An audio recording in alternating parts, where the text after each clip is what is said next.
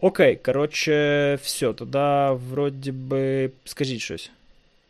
Добрий вечір. О, все. Добрий вечір. Отлично, прекрасно. Вроде бы в рекордер все попадає. Хорошо. Жму старт рекординг. Опа. І вважайте, що я вас попередив про те, що ця сесія записується. Я не знаю, у нас, по-моєму, це не обов'язково, але є юрисдикції, в яких я змушений це зробити, щоб потім ви на мене не подавали до суду. Это, значить, у нас сьогодні якийсь, типа, 43-й, по-моєму, чи 4-й епізод. Руслан запізнюється, теж дуже хотів взяти участь.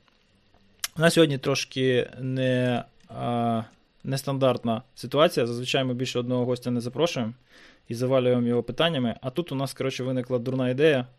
Ну, що у нас? У мене виникла дурна ідея. Е, Я подивився на те, що відбувається у публічній площині, зокрема у Фейсбуку, навколо останніх призначень у ДССЗЗІ, Державній службі е, спеціального Спеціального зв'язку та, та захисту інформації.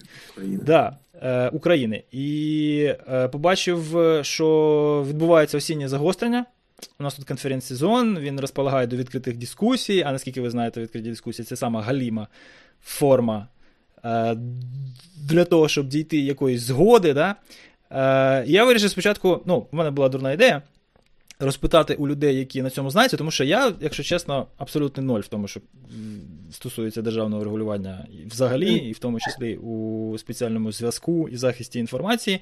Рішив спитати у людей, які на цьому тямляться, оце його, що вони про це все думають. А потім подумав, це, звісно, кльово, що я в цьому розберуся, але ну, я тут, мабуть, не для того. Я тут для того, щоб допомогти в цьому іншим. І вирішив вас запросити удвох. І на ваше нещастя промодерувати, як ви будете оцієї самої згоди доходити. Абсолютно впевнений, що у нас сьогодні вийде більш-менш цивілізована дискусія, на що я би е, не сподівався, якби якби в студії були якісь інші джентльмени. Вот. А вас я вдвох, в принципі, нормально знаю, і в курсі, що ну. Я я в курсі ваших ваших границь, до яких вас не треба доводити, тому буду приблизно так от намагатися е, вас від цих границь тримати в, на півкроці, принаймні. Ось. І е, підняти хочу перше питання взагалі. от, ну, Поки що затуляючи очі або дивлячись крізь пальці на самі останні призначення, наприклад, у кіберполіції, забути про те, що відбувалося останні декілька днів, згадати, які зміни відбувалися саме в Держспецзв'язку, нагадати або повідомити слухачам, глядачам, що, власне, з себе Держспецзв'язку являє, що воно регулює, що є предметом регулювання. І е, і потім я вже задам вам якісь дискусійні питання. Може, поки що там по півтори, дві, три, п'ять хвилин, хто скільки може, е, давайте обміняйтесь поглядами на те, що ця служба собою являє, що вона робить, і якими методами вона взагалі оперує. Хто ну, перший? Ну, Будемо кидати я... жребі, чи. чи, чи... Ні, Костянтин Георгійович. Я можу почати, тому що. Так, Костянтин Георгійович, будь ласка, представтеся, якщо можна, перед вашим пітчем. Е, мене звати Костянтин Корсун, я директор компанії Бережа Security, і я інколи виступаю на конференціях, присвячених тематиці кібербезпеки. Пописую трошки у Фейсбуках, е, переважно критичних. Матеріалів, і більшість з них стосуються саме ось цієї держпродзв'язку, Державної служби спеціального зв'язку та захисту інформації України. А, Критикую я її часто із задоволенням, тому що є за що. І дуже є за що. А, Але якщо так дуже дуже дуже коротко, то ну, власне кажучи, Судячи з назви, служба має опікуватися урядовим зв'язком та захистом інформації. Судячи з назви, насправді вона під себе особливо останніми роками підім'яла дуже багато таких е, штук, як скажімо, там радіочастотний ресурс, там нагляд за ним, якась там фельдєгерська служба. І ще якісь там невластиві функції. Ну, але ну, то то все таке, то я там міг би там не звертати на то уваги, тому що мене більше більше всього турбує кібербезпека і саме ця служба у всіх законодавчих актах і нормативних документах е, підім'яла під себе е, так так би мовити таку задачу координації там кібербезпеки країни е, в рамках ну, в національному масштабі, і під себе там і виділяються під це гроші, і немаленькі гроші, там і щось, нібито там якісь потьомкінські деревні будуються. І якісь там центри, і ще щось багато чого, то все витрачається неефективно, сама служба не професійна, і дуже корумповано, дуже багато е, е, там грошей використовується не так, як вони мали мали використовуватися. І нарешті е, з цими висновками про непрофесійність і корумпованість Держспецзв'язку погодився аж цілий цілий віце-прем'єр-міністр пан Федоров, який очолює наразі Міністерство цифрової трансформації, який публічно оголосив про це, визнано і призначено нового керівника, який має бути, ну, начебто, таким паровозом е, позитивного реформування цієї служби. Хоча, ну, скажімо так, особисто я за її ліквідацію, але в той, ну скажімо так, якщо ця служба від неї забрати усі кіберфункції, то це мене теж влаштує, що з нею буде далі, мене вже не цікаво. Ну, цікавить, скажімо так, уже постільки, оскільки хай залишається там, залишиться у назві лише перша частина Державна служба спеціального зв'язку. Крапка. Все забезпечуєте урядовий зв'язок.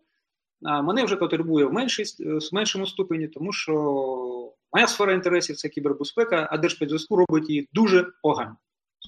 Ну тобто, якщо узагальнити, я правильно тебе розумію, що е, на твою думку, е, Держспецзв'язку регулює те, що не може регулювати, чи вона регулює те, що не вимагає регулювання? От я не не отримав. Вони думають, Для себе що відповіді про. Ні, то, що вони думають, нас зараз не, не дуже цікавить. Мені цікава твоя думка щодо того, що власне відбувається. Предмет регулювання існує, і він вимагає регулювання, і вони його регулюють. І все це там якоїсь там, не знаю, сумнівної якості. Чи предмету регулювання немає, вони роблять, що вони вигляд, що вони щось регулюють, і взагалі це не потрібно. Ну, Ну, я б так е, однозначно. Тому, тому що ти кажеш, що ти за ліквідацію, а а я для себе хочу якесь підґрунтя знайти, фактичне. Ну, знаєте, е, скажімо так, певних е, точкових регуляцій все ж таки все ж таки вони потрібні. Повний легалайз тут поки що не працює, зокрема там по об'єктам критичної інфраструктури, перш за все. Да? Те, що може вибухнути, те, що може впасти, вбити, там поранити купу людей. Так? І кібербезпека тут теж має значення. Тобто деякі точкові окремі регуляції вони потрібні, але вони існують лише на на папері, і Держспецзв'язку відповідальність за їх виконання теж не несе ніякої, і так само не робить якийсь суттєвий внесок покращення цієї ситуації. Тобто предмет регулювання, начебто, існує, і ще є такі, як є така потреба, як то, скажімо, загальні правила гри, так чи якимось чином там. Е, програма там кіберграмотності, кібергігієни там національного масштабу. Там теж треба цим займатися. Питання обміну інформації про інциденти, те, що, е, начебто, має робити CRTA, на цього фактично ну вже в дауні ця ця активність вона ледь ледве дихає, ледве жива, хоча має бути активною і набирати обертів е, і так далі. Ну тобто. Займатися є чим, навіть є чим трошки регулювати, але це не робиться. А, а за натомість деякі речі, які не потрібно регулювати, Держспецзв'язку намагається регулювати. Це теж такий аспект. Тобто, у той частині, де треба регулювання і якийсь вплив, того не робиться. А там, де воно не потрібно, воно робиться і е, з великими корупційними ризиками, і відповідними з надмірним витрачанням наших коштів, зусиль і утримання 14 поверхів непрофесійних професіоналів, скажімо так. Я не можу я не можу сказати, що я зрозумів усі відповіді на питання, які поставив. Але добре, я думаю, що ми розберемося згодом по ходу обговорення. Я я спробую доповнити. Будь ласка, Вітя, ти от е, сфокусуй, будь ласка, ну, можливо, трохи е, чіткіше, е, ніж Костя. Ну, тому що у Кості платформа, ти знаєш, вона досить така різнобарвна. У мене питання просте на старті. Якщо ми говоримо про регулювання, то, власне, в чому предмет регулювання полягає? І яким чином Держспецзв'язку його здійснює, якщо здійснює? Я представлюся для початку. Віктор Жара, директор компанії InfoSafe IT. Разом з Костянтином Георгійовичем маю честь входити до складу ради громадської організації Української групи інформаційної безпеки, яка в тому числі мене делегувала до складу громадської ради при адміністрації Держспецзв'язку. Що стосується самої служби, то вся діяльність її здійснюється у відповідності до закону про Державну службу спеціального зв'язку захисту інформації України. Дуже стисло і рамочно я використав чотири сфери відповідальності: це спеціальний зв'язок, це технічний та криптографічний захист інформації, це електронні комунікації. Ще трошки е, кібербезпеки або кіберзахисту, але окремо на цьому зупинюся трошки згодом. Що стосується спеціального зв'язку, це урядовий зв'язок, це зв'язок президента і так далі. Тобто, це повноваження набуті з початку створення служби у 2007 році. Що стосується технічного та картографічного захисту інформації, колись два окремих управління зараз об'єднані в єдиний департамент. Е, це і є, власне кажучи, регулюванням. Тобто, відповідно до закону, Держспецзв'язку є регулятором, тобто формує державну політику в сфері технічного та картографічного захисту інформації. Є відповідний механізм контролю за дотриманням цієї політики за допомогою механізму державного контролю за станом ТЗІ КЗІ. Є відповідний департамент або просто нарідні інспекція, яка перевіряє дотримання тих чи інших вимог захисту інформації на е, підприємствах, організаціях, які обробляють е, державні інформаційні ресурси та інформацію, вимога щодо захисту якої встановлено законом. Е, що стосується електронних комунікацій, там радіочастотного ресурсу і так далі, то ці повноваження вони набуті з ліквідацією так званого держкомзв'язку. Тобто, колись регулювання цих речей знаходилось в окремому відомстві, там підпорядковувалось Міністерство транспорту і зв'язку і так далі. Тобто це були такі перетурбації, і врешті ця сфера діяльності сіла в Держспецзв'язку. Наскільки природним є суміщення таких повноважень в рамках цієї організації, важко я не є фахівцем в сфері зв'язку, а тому це питання краще задати професіоналам. Що стосується кібербезпеки та кіберзахисту, мисно підкреслюю ці два поняття глибинну різницю, між якими ще думаю, слід вивчати науковцям. Але такий дуалізм у нас закладений в стратегії кібербезпеки, затвердженого указом президента, та в законі про основні засади забезпечення кібербезпеки, відповідно до якого у нас визначаються наступні суб'єкти забезпечення кібербезпеки. А це Держспецзв'язку, це ДКІП СБУ, це кіберполіція, Е, Міністерство оборони, Національний банк України та Служба зовнішньої розвідки. Е, питання кіберзахисту воно лежить в площині повноважень Держспецзв'язку відповідно до стратегії. Тобто ніхто на себе цю ковдру не перетягував. Ну точніше, можливо, там до там, до моменту узгодження всіх е, позицій під час розробки стратегії і прийняття в РНБО, там скоріш за все люди а, приміряли позиції але є затверджений документ. Більша частина цього документа прийшла до закону. Е, цей закон е, прийнятий українським парламентом, і, на жаль, поки що єдиний закон, який регулює відносини в цій сфері. Тобто е, і і Держспецзв'язку, і всі решта суб'єкти системи забезпечення кібербезпеки діють відповідно до повноважень, окреслених цим законом. Хто ж займається кібербезпекою? Чому тут от, такий дуалізм? Вітя, я, я б хотів спитати, да. тут ти сказав, що от кіберзахист підпадає в сферу діяльності Держспецзв'язку. Конкретно який кіберзахист? Чого? Там якось окреслюється, що вони конкретно захищають в цьому законі. Я не буду зараз ставити під питання там якість закону, коротше, взагалі якість законотворчого процесу в нашій країні, особливо в раді останнього там скликання. Але е, от там є рамки, що вони, що вони захищають? Звісно, і є рамки. Я поки що от, е, хочу процитувати, щоб е, наша дискусія була більш більш точною. Ну, поки Віктор шукає, я е, теж прокоментую це. Законодавство писалось самим Держподзв'язку під себе.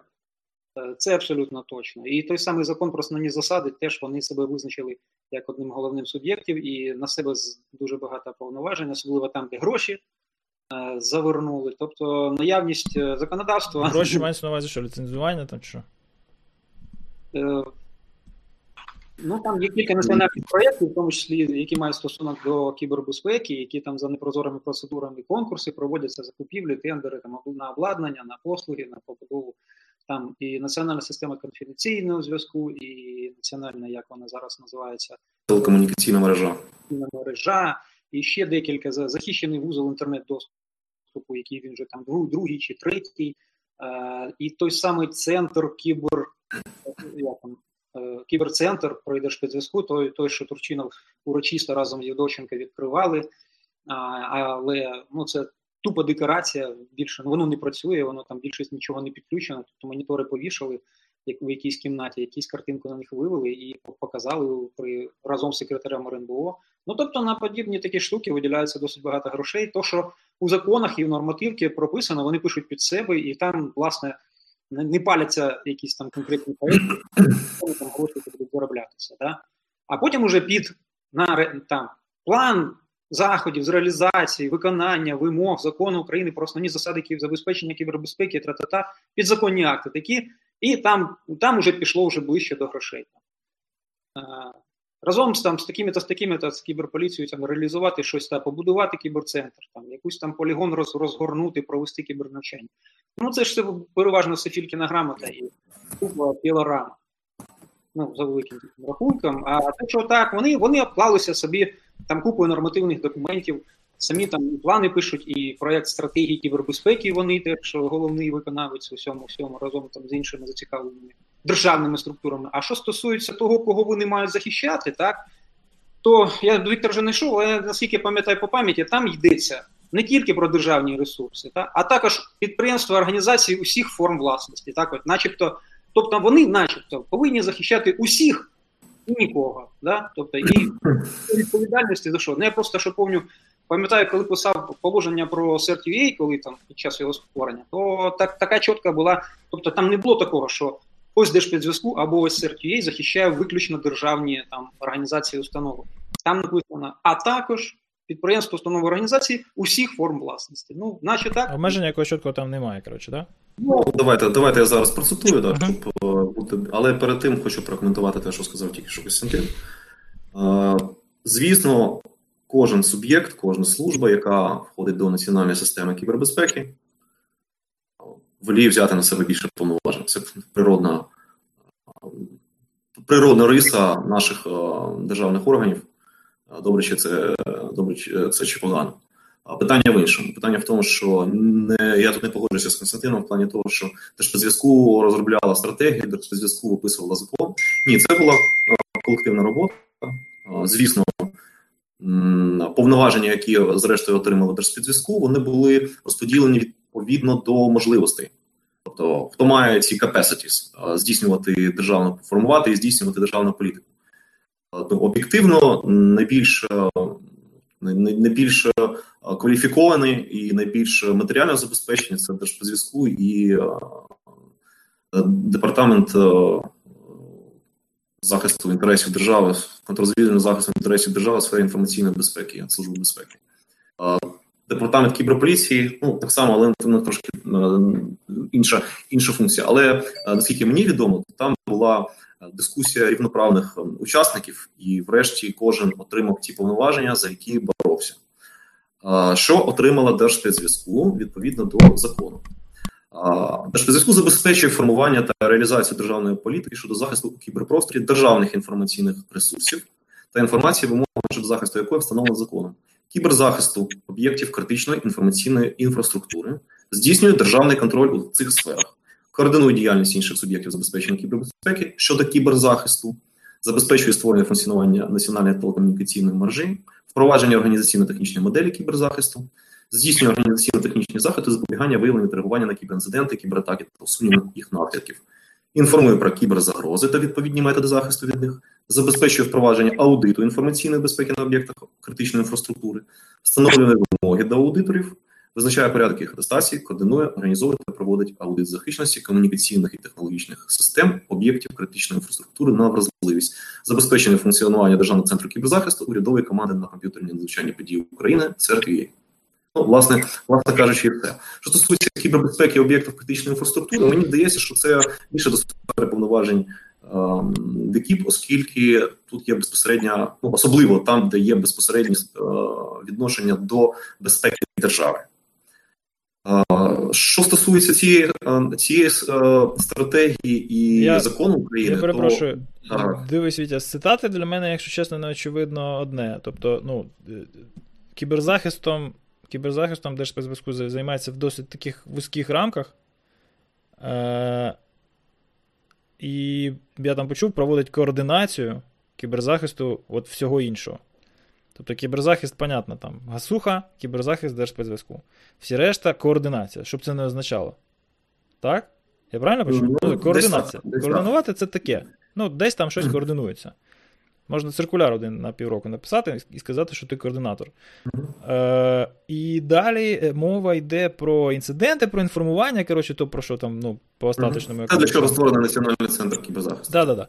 Державний центр кіберзахисту. Е, Можливо, якщо чесно, не можу пишатися тим, що знаю, чим він займається, і слідкую за тим, що він робить, але ситуація яка? Получається, що в цій частині все приблизно зрозуміло. Гасуху захищати вам.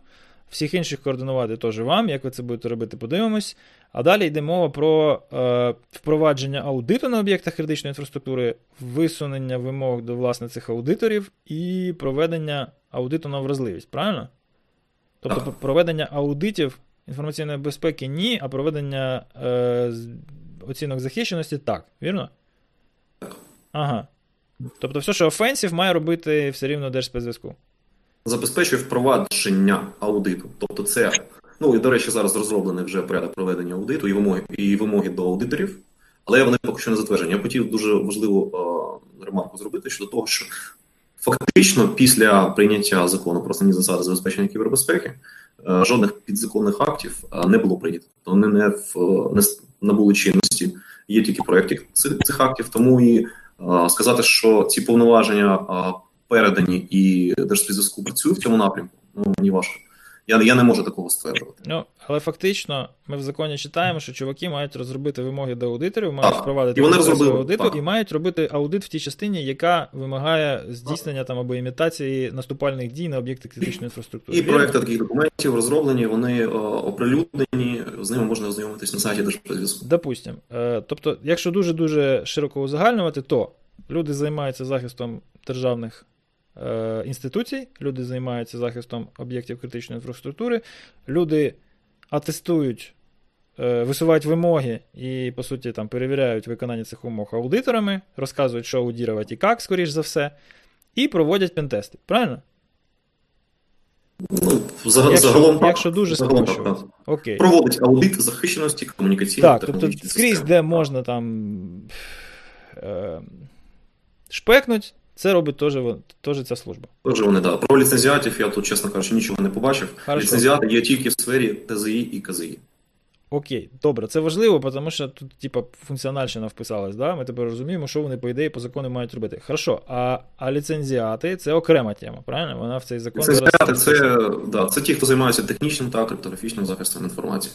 Хорошо, тобто з того, що ми зараз перерахували, що робиться в законі, фактично, що вже робиться? Що вже робиться? Ну, по-перше, функціонує Державний центр кіберзахисту. Константин Георгійович прокоментував таким чином. Функціонує, що, я питаю, що робить. Нічого не працює. Що робить?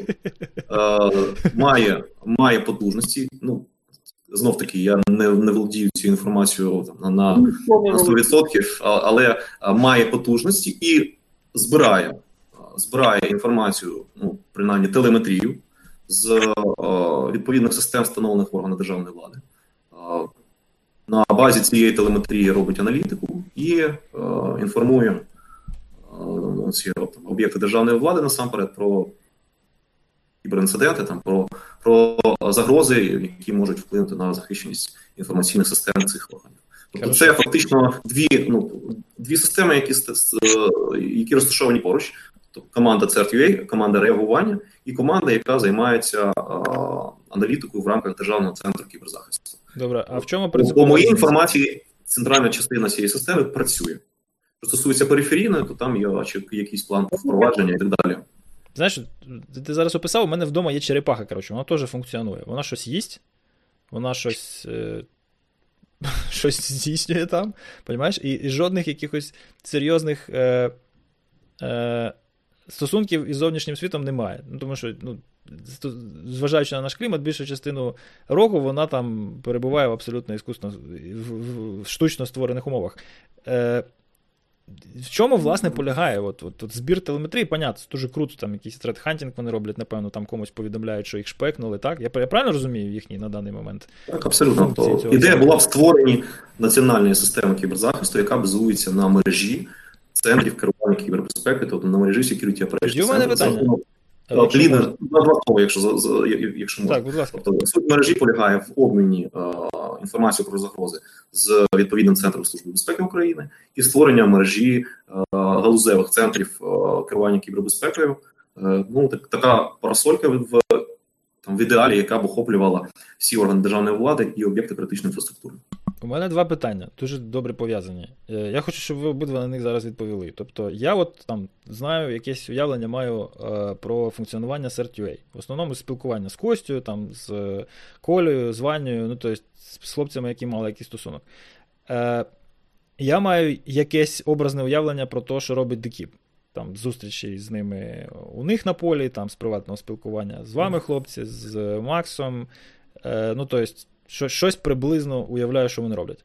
І тепер ти розказав мені відео про те, що робить цей центр новий в Держспецзв'язку паралельно з CertUA. І в моїй голові, якщо чесно, ну, може я там капець уже редтімер до мозга костей, і я не бачу оцих тонких відмінностей між місіями цих трьох сущностей.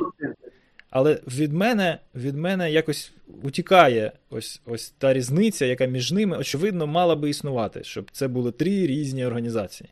Тому що, якщо подивитися на те, що я знаю, що робить CertUA, що робить Dekip і що робить ось цей центр, то, по ідеї, місія у них приблизно однакова. Питається, чому чому ми плодім сущності, в чому резон? І, е, власне, друге питання це от а чи не означає це, що просто ці люди, які займаються там кіберзахистом на рівні держави, вони просто вміють одну річ, і от вони її раз за разом в різних ролях та на різних посадах роблять. І в різних відомствах. В різних відомствах. Дякую за ваші відповіді наперед. Ну, Давай тепер з тебе почнемо. А, з мене. Я я, я намагатимусь е, стисло, бо ну, я думаю, всі експерти і такі різні, і справжні ринку обговорювали той. Е,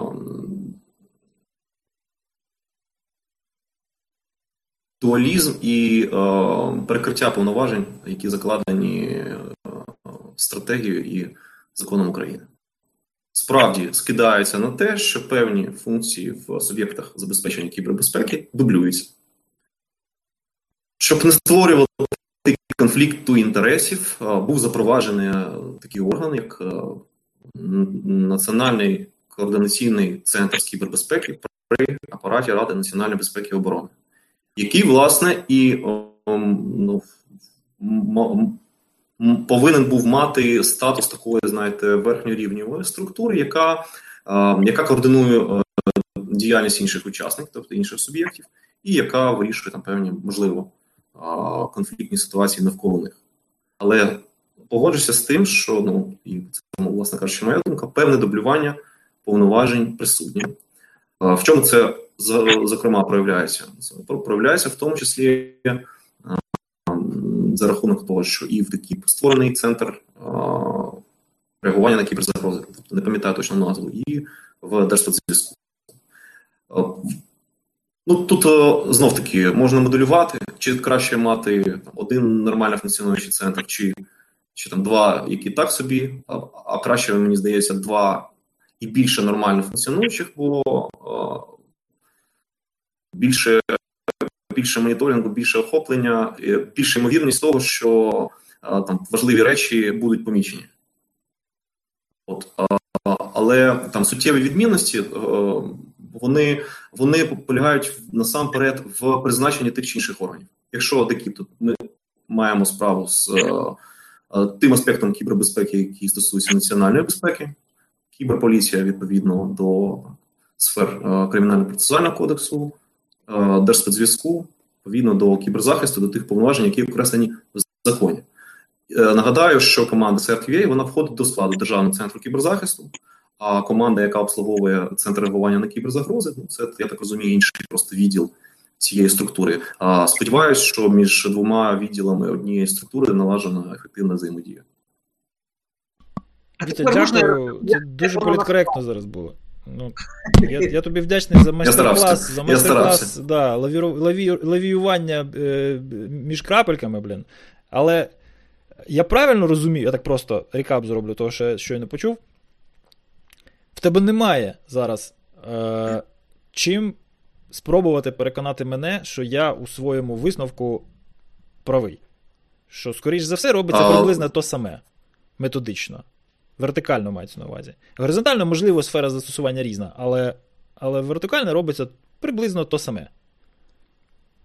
Е, я не думаю, що це там велика велика таємниця, бо є частина інформації в публічному просторі uh із презентації центрів, е, так. із виступів керівників відомств на конференціях. uh Всередині всередині ДКІ функціонує система МІСП. uh І що стосується джерел постачання інформації, ну тут можливо у Костянтина Георгійовича більше інформації. Е, Державний центр кіберзахисту отримає інформацію для подальшої аналітичної обробки, по-перше, з е, команд CRTA, uh і по-друге, з тих е, сенсорів, які встановлені на о, об'єктах, тобто в органах державної влади, на об'єктах критичної інфраструктури. Сенсори, які забезпечують, власне кажучи, телеметрію, тобто їжу для цього центру. Окей. Тобто, по суті, ну, вони обробляють схожими методами. Е, схожі дані, можливо, в різній повноті. Мені здається, вони обробляють схожими методами, звісно, бо ну, архітектура Security Operation центрів це ж не ноу-хау якась. А, Ті самі методи, але з різних об'єктів і, можливо, з різним ступенем ефективності. А, мені здається, що об'єкти, які постачають інформацію для різних соків, вони а, ну, вони різняться. Окей. Okay. Тобто, якщо якщо собі там помріяти е, на рахунок того, що всі центри е, керування безпеки будуть отримати дані з усіх об'єктів, то тоді перекриття буде. Але на поточний момент такого немає. Ага. Окей. Дякую. Так, можна правду вже казати. Не, не надо, пожалуйста, вот этих виправдав. Я я казав неправду до того, Костянтин Ігорович? Ні, у, у Кості менше менше обтяжуючих цих обставин. Ні, ну я можу. Я я сприймаю ваш вислів саме так. Ладно, тому давай жги, коротше. Прошу прояснити. Я, я переформулюю. Як є насправді? Е, Віктор Володимирович поважна людина і співпрацює з державними установами, і ми знаємо, дуже дуже якісно і дуже гарно співпрацює і будує Дякую. працюючі КСЗІ, що є нонсенсом, але такі факти такі мають. І ми до цього нонсенс, нонсенс, що ми їх будуємо працюючи, чи нонсенс це працюючи КСЗІ? КСЗІ, але це трошки згодом. Дякую. Дякую. А тобто, е, але це накладає певні е, тобто, ну, обмеження у те, що можна казати, що не можна казати. І десь воно якось так виходить, ні, нібито все файн в цій сфері. А я вам розкажу про усіх якраз три усіх центри, як вони є насправді. Так? Значить, це, три?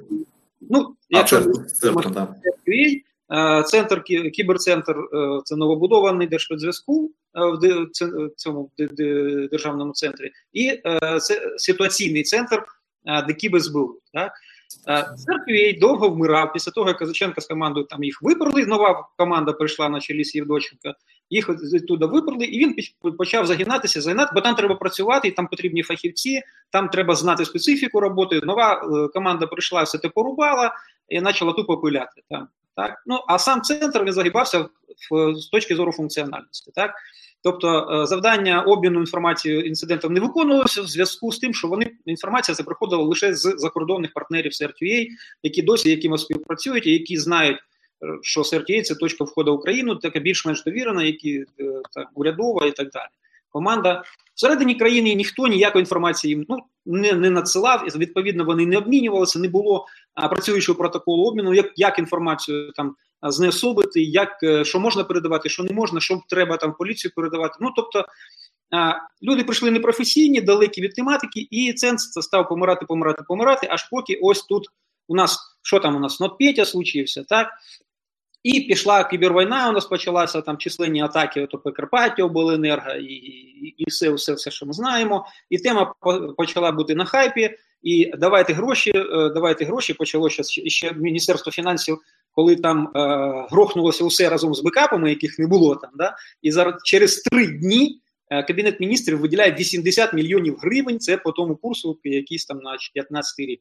Тобто, е, а тут на 16 Купа 16, здається, я можу помилятися. Грудень 16. Коротше, хай пішов і давайте, давайте. О, кібербезпека з кожного утюга, кожного чайника, кібербезпека, кібербезпека, а закордонні там гранти, партнери, е, фонди, ось гроші, ось бюджету гроші. Давайте щось будувати. А, І я так розумію, що вирішили побудувати кіберцентр при Держспецзв'язку. І ще один. Мене від початку це було питання: а чим він принципово відрізняється від СРП? За завданнями, за функціональністю, хоч чимось, так? Ну, традиційно по Держспецзв'язку а, ніяку інформацію не публікує ні про що, ні ні спільноту, ні взагалі ні про що. Там не розказує про свою діяльність, так? Але ну, судячи з того, що було заявлено функціонально, жодного відмінку. Ну тобто, якщо Віктор каже, що CERT.UA збирає інформацію, а, а от ситуаційний центр, е, чи як він там центр новий кібер, центр кібербезпеки аналізує. Ну, вибачте, це а, в мене не вкладається в голові.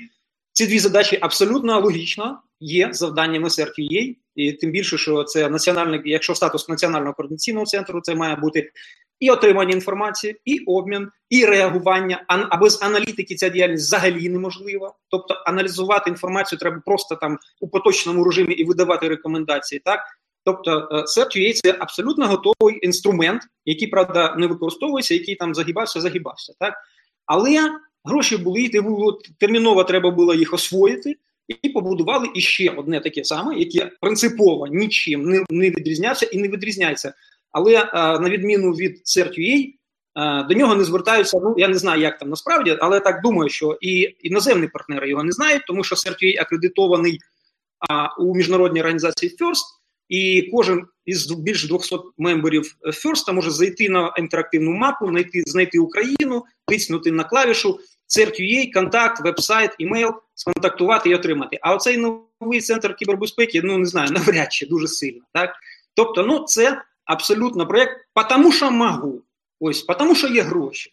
Ось е, замість того, щоб розбудовувати, я не розумію, чому не вкласти ті самі гроші у розбудову CRTA на там розвиток його активної діяльності. Чому вирішили побудувати іще один аналог, повний практично аналог? Мені це невідомо. Тим більше, що і ситуаційний центр е, центр СБУ, і новий е, кіберцентр Держспецзв'язку, вони побудовані на одній. Це у них організаційна і навіть технічна модель майже ідентична. Це міст і сенсори. так?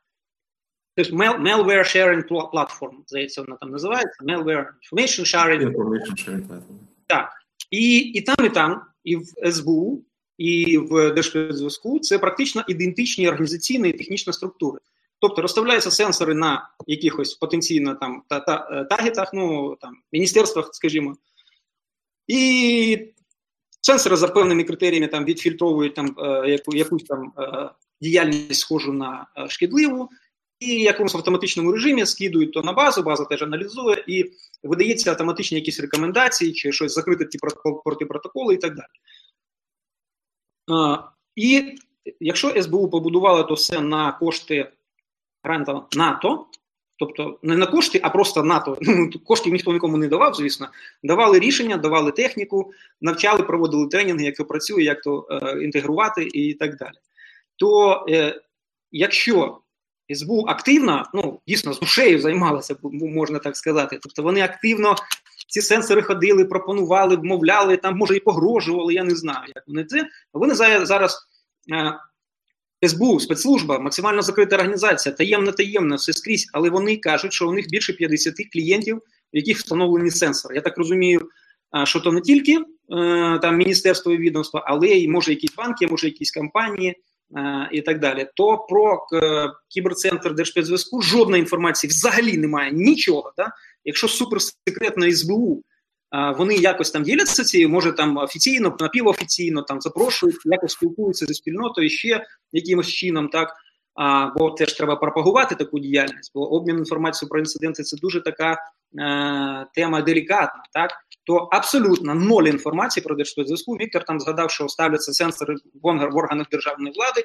Ну я думаю, це теж абсолютно формальні якісь штуки. Тобто, прийшли до когось там, наїхали. Інспекція каже: От ми вас перевіримо, у вас все погано.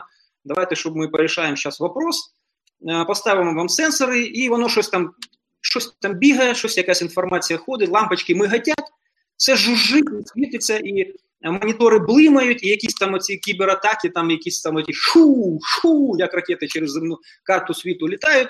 А практичної ну, користі нуль. Так? Якщо там а, у в ДКБСБУ, я думаю, що якась користь є все ж таки, так?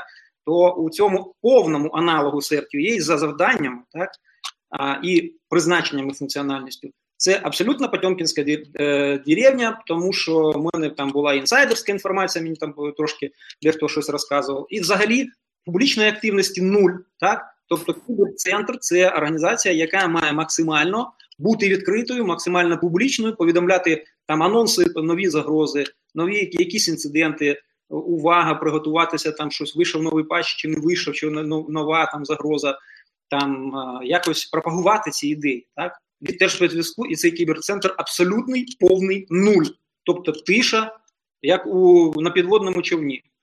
А, Тобто, ось така ситуація з цими трьома і ну за за великим рахунком, це має бути один національний серт Computer Emergency Response Team, який має збирати інформацію, обмінюватися інформацією, публікувати анонси, попередження, розсилати там підписникам якісь е, нотифікації, якісь там рекомендації е, і, і так далі. А звісно, що Е, такий центр ну може в інтересах контррозвідки, в інтересах антитерору і інших завдань, які вирішує, вирішує служба безпеки України. Такий центр теж має бути, може бути, але дуже такий локальний, дуже специфічний на сенсори на дуже специфічних об'єктах на потенційних там інтересах а, спецслужби іноземних країн, скажімо там, чи держави агресора, чи військових формувань, чи там об'єктів там суперкритичної там атомної електростанції, військової частини і так далі. Але а, якщо ми кажемо про національні проєкти, як яким по суті має бути CERT-UA, то тут роль спецслужби має бути ну дуже дуже обмежена, і загалом то має бути один національний CERT, якийсь Coordination Center, чи там Security Operation Center, чи просто CERT-UA, там і так далі, який би об'єднував себе. Займався якраз координацією цієї діяльності з кібербезпеки і кіберзахисту в національному масштабі. Ось і він би е, якби так держав руку на на, на пульсі, якось допомагав обмінюватися точкою довіри, перш за все. Ми дуже часто забуваємо, що всі координаційні е, центри кібербезпеки а, основою, базисом для їх успішного функціонування є довіра. Е, тобто, наше будувати штаб величезний з генералами, а немає жодного солдату, який би ну, чим керувати, чим е, що координувати, власне кажучи. Да? А ось е, солдати це Е, організації чи приватні особи, які надсилають серт інформацію, які довіряють серту, які кажуть, ось був такий інцидент, ось дам, ось там скріншот, ось е, специфікація, ось хедери там електронної пошти. Ось, будь ласка, подивіться, для цього давати таку інформацію. Треба мати велику довіру до того, кому ти даєш ту інформацію. Так? І поки що у нас наразі, на жаль, з трьох центрів жодного немає такого, щоб користувався якоюсь такою великою довірою з де з боку багатьох учасників обміну інформації про інцидент. Можна заперечити. А, Ну, по-перше, по-перше, Костя, дякую а, за дуже емоційну та сповнену метафор відповідь, але ну, для мене від мене від мене трошечки знову ж таки втікла.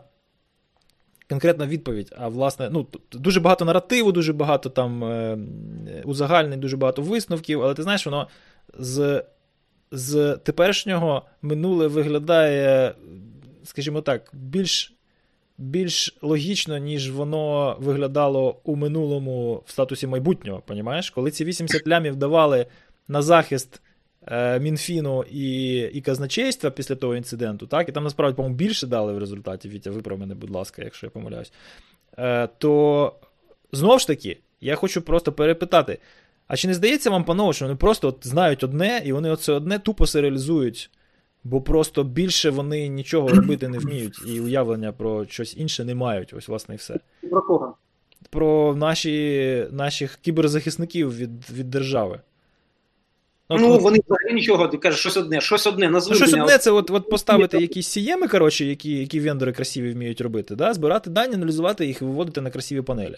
Оце та візуалізація, яку вони можуть потім представити як результат власної діяльності. От, ну, що ще? Це імітація, імітація діяльності. Так, ну якщо ти, якщо це назвати щось одне, що вони вміють, ну, мабуть, що. мабуть, Ладно. оце... Давай послухаємо, що нам Вітя розкаже з цього приводу, тому що поки що все якось так виглядає дуже дуже сумно. І це ще ми до КСЗІ не добралися, хлопці. Не, не добралися. Ем, що стосується Мінфіну і казначейства, гроші, які були виділені, пішли на закупівлю серверних потужностей і систем збереження даних. Ну, Наскільки мені відомо, це можна прослідкувати через портал публічних закупівель. Тобто для створення якраз захищено від стійкої платформи резервних центрів обробки даних. Я швидко швидко поправлюся, що я не я не знаю, як ефективно наскільки ефективно. Я просто знаю, що гроші виділили за три дні після інциденту. Тобто, гроші, це до питання... наскільки мені відомо, гроші Ой, виділили з резервного фонду, виділили абсолютно інтуїтивно оцінену, оцінену суму. Тобто, от вам 80 мільйонів. І наскільки я пам'ятаю, її просто так тупо пополам Е, Гройсман поділив і сказав: ось вам 40, ось вам 40. Щось зробіть про кібербезпеку. Тепер ми від чуємо, що про кібербезпеку означає купити серваків і СХД для бекапів, правильно?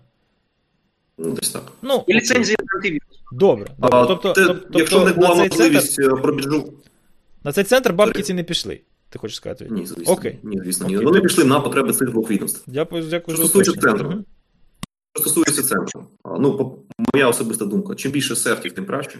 Хай буде щонайменше 6 як в Польщі, і хай там половина з них буде державними, приміром, ICS серт, як в Сполучених Штатах і так далі.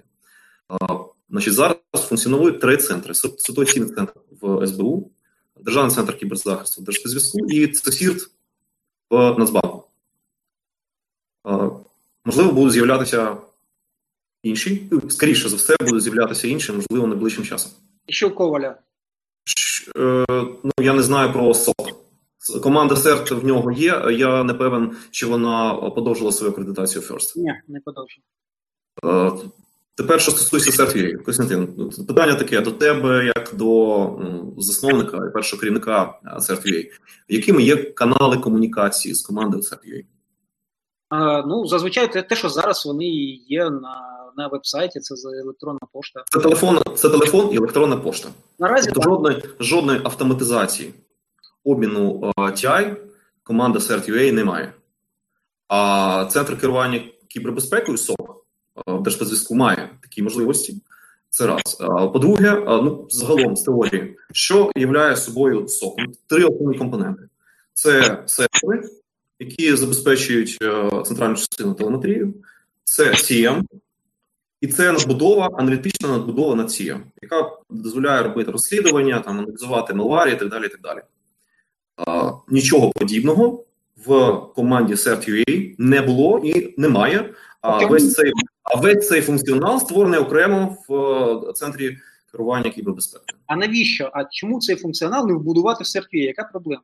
Ну, це питання організаційне до Держспецзв'язку. Ну і відповіді на нього ні, оскільки це оскільки під одна інша команда вони а, фізично знаходяться в одному приміщенні і фізично навіть в одному підрозділі держспецзв'язку, ну це питання там взаємодії ну, двох різних кабінетів. Джентльмени, ну давайте не будемо зараз е, зараз заглиблюватися в деталі організаційної ефективності в цій частині, да, тому що є там ще що обговорити. Я думаю, що в принципі останні там організаційні і е, кадрові зміни вони може якраз і мали на увазі врегулювання цієї неефективності в розбудові е, Держспецзв'язку як е, власне. Ну, будемо Якщо, якщо дозволити да, про, прорезюмувати цю частину нашого спілкування, мені здається, що підвалини для функціонування національної системи кібербезпеки закладені. Е, є ще багато роботи, але є вже більш-менш окреслені правила гри. Можливо, вони будуть змінитись. Є матеріально-технічна база, потрібно працювати над е, ефективністю і над е, все таки е, над кваліфікацією фахівців, які обслуговують ці центри. Це державні службовці, і ну потрібно знайти ті механізми, які дозволять залучати або залишати на роботі кваліфіковані кадри. Заперечення. Заперечення. Перш за все, перше стосовно підвалин закладених організаційних. Якщо мається на увазі закон про основні засади забезпечення кібербезпеки, то це паперовий тигр, це не працююча модель. Так що, якщо визначені, ну можливо, там щось є, окремі якісь положення, які, якщо вирвати з контексту, вони будуть виглядати як корисні. Але шість оцих е, суб'єктів, основних суб'єктів забезпечення кібербезпеки, ну вибачте, це е, лебідь, раки, щука. Це ніякось, ну що, розвідка у нас суб'єкт забезпечення кібербезпеки країни чи Міністерство оборони. Там є хоч один фахівець, який знається на практичній кібербезпеці. Єдине, що там є більш-менш, я можу визнати, що більш-менш серйозний гравець на ринку на чи в індустрії кібербезпеки, це ДКІП СБУ і НБУ, які там побудували кожен сам ішов до того, щоб будувати свій якийсь центр кібербезпеки, який більш-менш працює. Так? Держспецзв'язку здебільшого займається імітацією цього всього, і я ну, повертаюся до організаційних.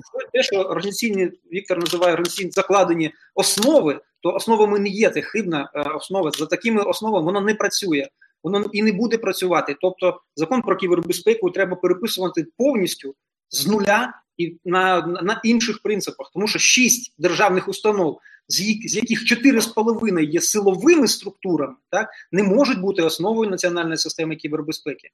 Це всі державні установи, кіберполіція, СБУ, Держспецзв'язку, Міноборони, розвідка, да, Держспецзв'язку напіввійськова там чи майже військова. Тобто 5 з 6 це силовики. Хлопці, про яку систему відносин, хто буде довіряти цим людям? У нас великий ступінь довіри до державних органів взагалі, а особливо до правоохоронців чи може до судової системи і ще до, до чогось. Тобто я категорично проти того, що це що визначені а, в організаційній основі. Ні, категорично ні і ще раз ні.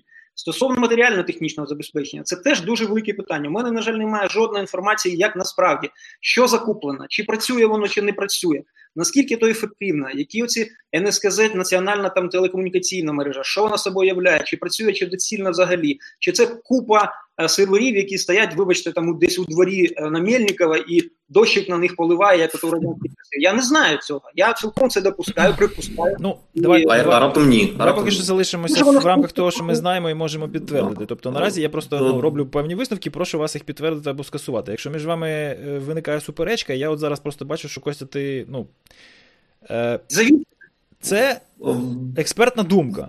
Окей, тобто у, у тебе у тебе, є у тебе є певна. Я просто хочу, щоб щоб ніхто не ображався, коли я вас зупиняю. У тебе є певна історія е, спілкування з цими людьми, з цими установами, коли ти бачив певні певні е, імпульси, які призводили, призводили до певних наслідків. Ти спостерігав це досить довго, і це виробило в тобі певну інтуїцію. Тепер ти бачиш, як певні імпульси знову відбуваються, і ти робиш прогноз, що, скоріш за все, якихось позитивних наслідків за ними не е, послідує. Я з тобою тут повністю згоден, але давай спробуємо якось ну, більш аргументовно е, це викладати. Звідки да, даних ніяких даних, зв'язку абсолютно ніяких даних. Ти ти ну, знову ж таки ти кажеш, ти кажеш, що у тебе є е, прогноз щодо того, що ну, старі коні будуть тягнути стару е, фіру, і ніяких там змін особливо не відбудеться. У віді я відчуваю, ну, є якісь контраргументи. Є контраргументи, дякую. Два слова буквально. Значить, е, погоджуюсь з Константином щодо того, що запропонована організаційно-технічна модель поки що в жодному вигляді не наповнена, е, можливо, трошки таким е, спекулятивним терміном в наших реаліях, але не наповнена державне приватне партнерство. Тобто приватна компонента тут взагалі поки що відсутня. Що стосується можливих внесення змін до закону про основні засади забезпечення кібербезпеки, то маю надію, Костянтина Георгійовичу, що е, ваші пропозиції. Е, що ваші пропозиції будуть враховані. Е, Костя, тримай себе в руках. Коротше. Так, Кожного разу, коли звучить Тепер, приватне державне щодо... партнерство, да, я чувствую, да, що да, у тебе температура піднімається.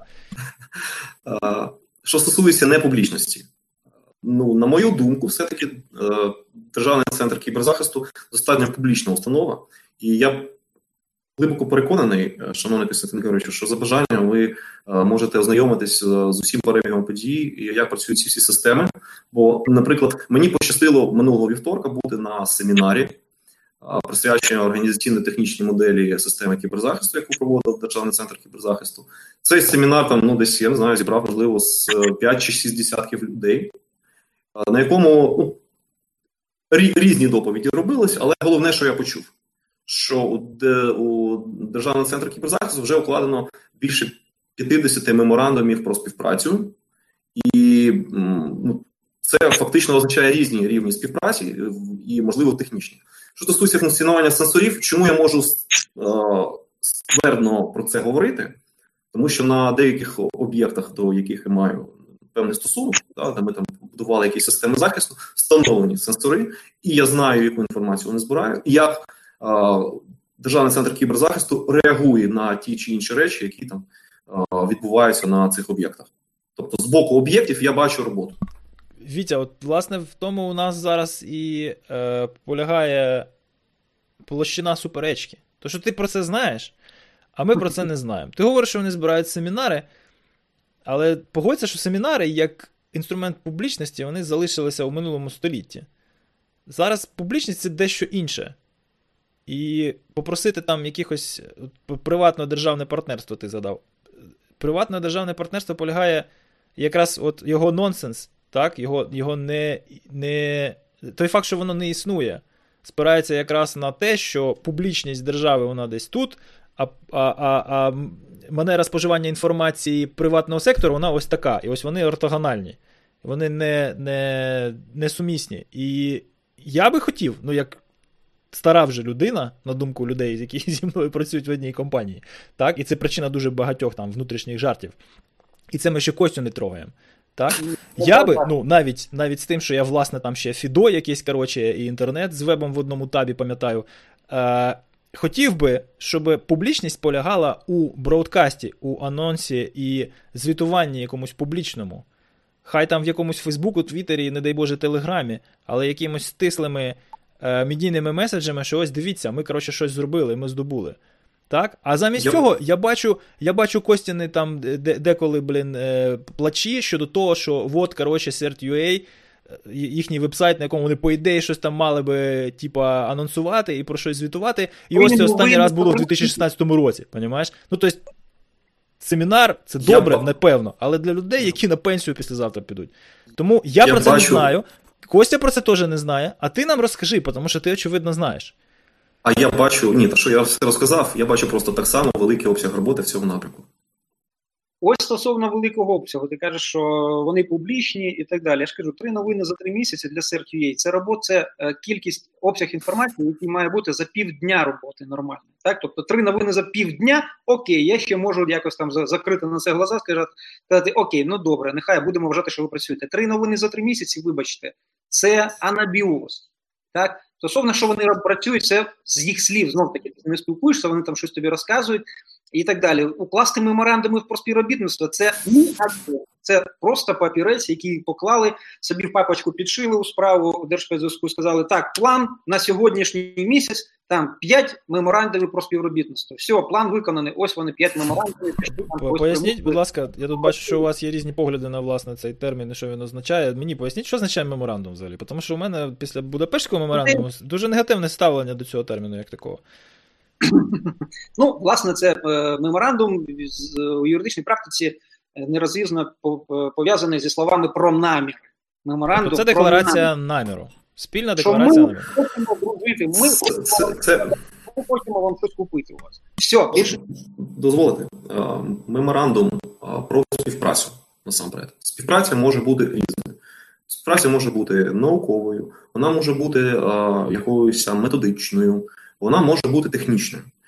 І на мою думку, на мою думку, меморандуми в них підписані різні з різними об'єктами, з е, комерційними структурами, з органами державної влади, з силовими організаціями, з громадськими організаціями і так далі. Е, я думаю, що я думаю, що за кожним меморандумом стоїть своя якась галузь знань, в, які, в рамках якої вони співпрацюють. Ну, бачу, що нормальна а, співпраця відбувається в рамках договору, де прописується: ми вам це, а ви нам це. Якщо ви не тиво, то ми вам ось це його.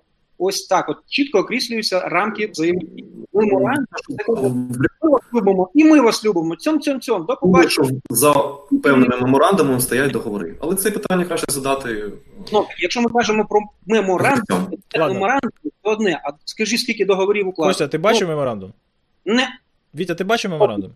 Бачив. Бачив? Я жодного Тоді давай Вітя буде розказувати про те, що написано в меморандумі, який він бачив. Ну, очевидно, Вітя, очевидно, більше знає за мене. Ні, ні, що... чекай, ти просто критикуєш те, про що не маєш уявлення, а Вітя захищає те, про що має уявлення. Будь ласка, Вітя, що власне там входить? Тобто я можу здогадатися, що там не знаю, якісь е... плани під'єднання сенсорів там є. Меморандум рамковий, і наскільки я розумію, встановлення сенсорів якраз відбувалося відповідно до цих меморандумів і договорів конкретних на розміщення обладнання. Ну, Зазвичай такі документи супроводжують розміщення подібних систем Е, ну, в кожному в кожному суб'єкті. Тобто юридичне під'єднання сенсорів це е, відбувається згідно з договором про розміщення обладнання, правильно? Ну, звісно, бо передається якесь майно, ну, воно розміщується, воно підключається до систем життєзабезпечення. Ну, десь мають е, бути окреслені рамки взаємодії двох сторін. Ну, а якщо, допустим, це, там... це зазвичай в договорі. Це зазвичай в договорі. Є, у мене є, наприклад, там е, якась своя CM, я хочу через запіху е, якийсь IOC сабмітити в е, міст ПСБУ там чи куди там, не знаю. Для того, щоб стати офіційною. Для того, щоб стати офіційною стороною обміну інформації, достатньо укласти меморандум про співпрацю і, скоріше за все, якийсь технічний договір, який підкріплює цей меморандум. Бо ем, я маю ідею, що ці всі меморандуми вони більш-менш однакові, рамкові, а за ними йдуть вже там більш конкретні якісь договорні документи. Ладно, коротше, ми можемо принаймні там погодитися. Я сподіваюся, Костя, що меморандум це типа там якийсь е, якийсь передвісник початку е, співпраці між двома між двома організаціями. Да? Ну, типа, з нього все починається. Не більше. І то я думаю, що це е, під якимось примусом зроблено, або за якимись договорниками, і виключно з державними установами, де Держспецзв'язку має вже приходила з перевірками, чи може має якісь стосунки на рівні керівників, керівників підрозділів. Це тобто, це зараз е, примусова така штука. Знову ж таки, я... давай давай залишатися в полі якогось фактажу. Це зараз ти свою думку висловлюєш, спекулюєш, чи чи в тебе є якісь там підтвердження? Я я ж кажу, я з ними не спілкуюся, я з ними Окей. не працюю. І... Добре. Слухайте, заходимо на сайт, я просто щось мене. Трошки під, під, підглючує інтернет. Заходимо на сайт CERT.gov.ua або заходимо на Фейсбук Державного центру кіберзахисту, і uh-huh. там е, кожного місяця якісь новини про укладання меморандумів. От, Можливо, завантажиться. Тобто, ця інформація, вона її, її можна перевірити. От е, міжнародна науково-практична конференція. Угода про наукове та науково-технічне співробітництво підписали 12.09 Державний центр кіберзахисту та е, МТУ КПІ імені Сікорського. Підписано меморандум про взаємодію між АйФЕС Україна та Державним центром кіберзахисту. Це всі новини на сайті на сайті CERT.gov.ua. Це не треба нічого видумувати, просто треба ну, ну достатньо зайти. По-перше, це меморандум. По-друге, що це означає? Державна, Державний університет, е, там всі ці професора, академіки, про яких там окремо можна типу, поговорити. Там, да? А, ну, ну, ну, ну, ну відомий тобі Айфес, я не знаю. Це взагалі ну, а що це? міжнародний донор. Який займається безпекою виборів, зокрема, і в тому числі співпрацював, і, мабуть, фінансує а, якимось чином, прямо чи посередковано, і Держспецзв'язку, і деякі окремі їх проєкти. Тобто, це пов'язані особи між собою. Тобто вони домовились, вони для галочки, для публічності. Ось дивіться. І давайте, якщо ми вже не почали про новини mm-hmm. давайте подивимося просто зараз новини. Ось наукова практична конференція 23.09, яка ми сьогодні число? 20 жовтня, так? Місяць тому. До того 13.09 новина, 12.00, ну то, мабуть, їх буцнули. Е, що давайте щось у вас. А якщо розкрити всі новини, то буде одна новина на місяці, причому така, знаєте, якісь от керівника, от, вітаємо з Днем захисника вітчизни, підписано меморандум, угода, міжнародкова конференція. Ну, перейти до інших новин. Чим хіба цим має займати? Ну, тобто, інформувати про свою поточну діяльність, але це ж не головне. Нові спроби ну, можливості.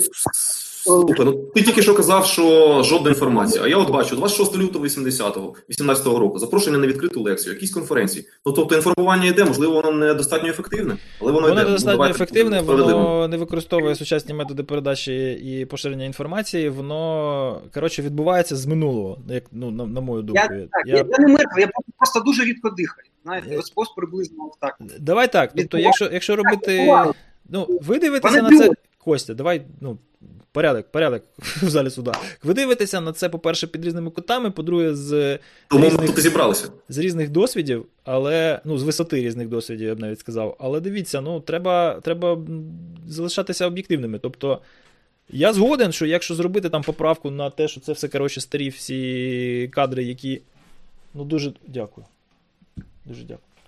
Е, які ну дуже-дуже їм складно сидіти в Фейсбуку там і про щось е, про щось інформувати спільноту і громадськість, то ну, можливо це найкращий вихід, тому що деколи там виходять люди на на люди виходять на люди, і краще б вони цього не робили. Ну, Погодьтеся, тому є є, є окремі діячі, які ну, краще б, щоб у них Фейсбук аккаунтів не було. Так, і... А? Інколи краще жувати, ніж говорити. Е, можливо, в цьому випадку просто знову ж таки треба там цей геп якось замалювати, не знаю, якимось двома маркетологами на на півставки, але або СММщиками, або ще там якось ну, до цього підійти. Але наразі я не вважаю задовільною там їхню інформаційну просвітницьку роботу.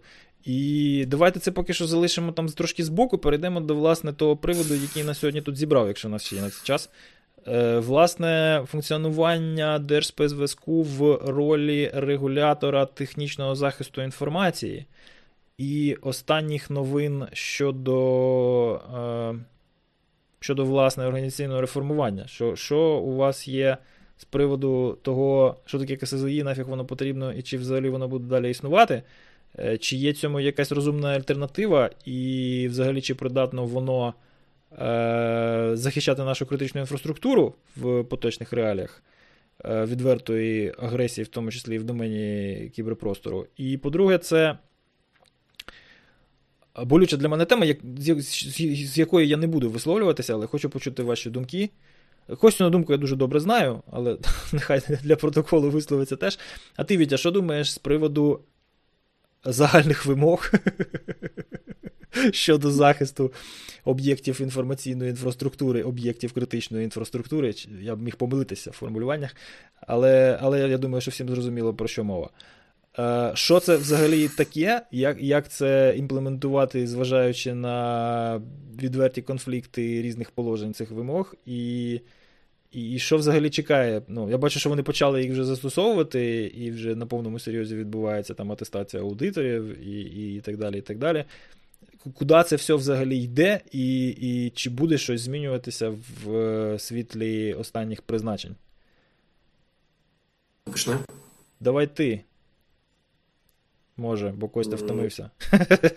Я не втомився, я просто. Е... Я я вважаю, що ти втомився. будь я ласка, можу... Вітя, Вітя, будь ласка. Почну з кінця, да, почну з кінця. Щодо вимог щодо захисту об'єктів критичної інфраструктури. Мені здається, Костя робив достатньо ґрунтовний аналіз цього документу. Тому я, чесно кажучи, е, прагну зекономити тебе час і е, залишив би обговорення. Ну, Оскільки ну, очевидно, що цей документ може і повинен до, бути доопрацьований, в тому числі з урахуванням тих реалій, які є на цих об'єктах. Мені здається, потрібно взагалі почати, хоч це і шлях, який вже історично нас переконав в тому, що може закінчитись нічим, а йому на увазі створення переліку об'єктів критичної інфраструктури.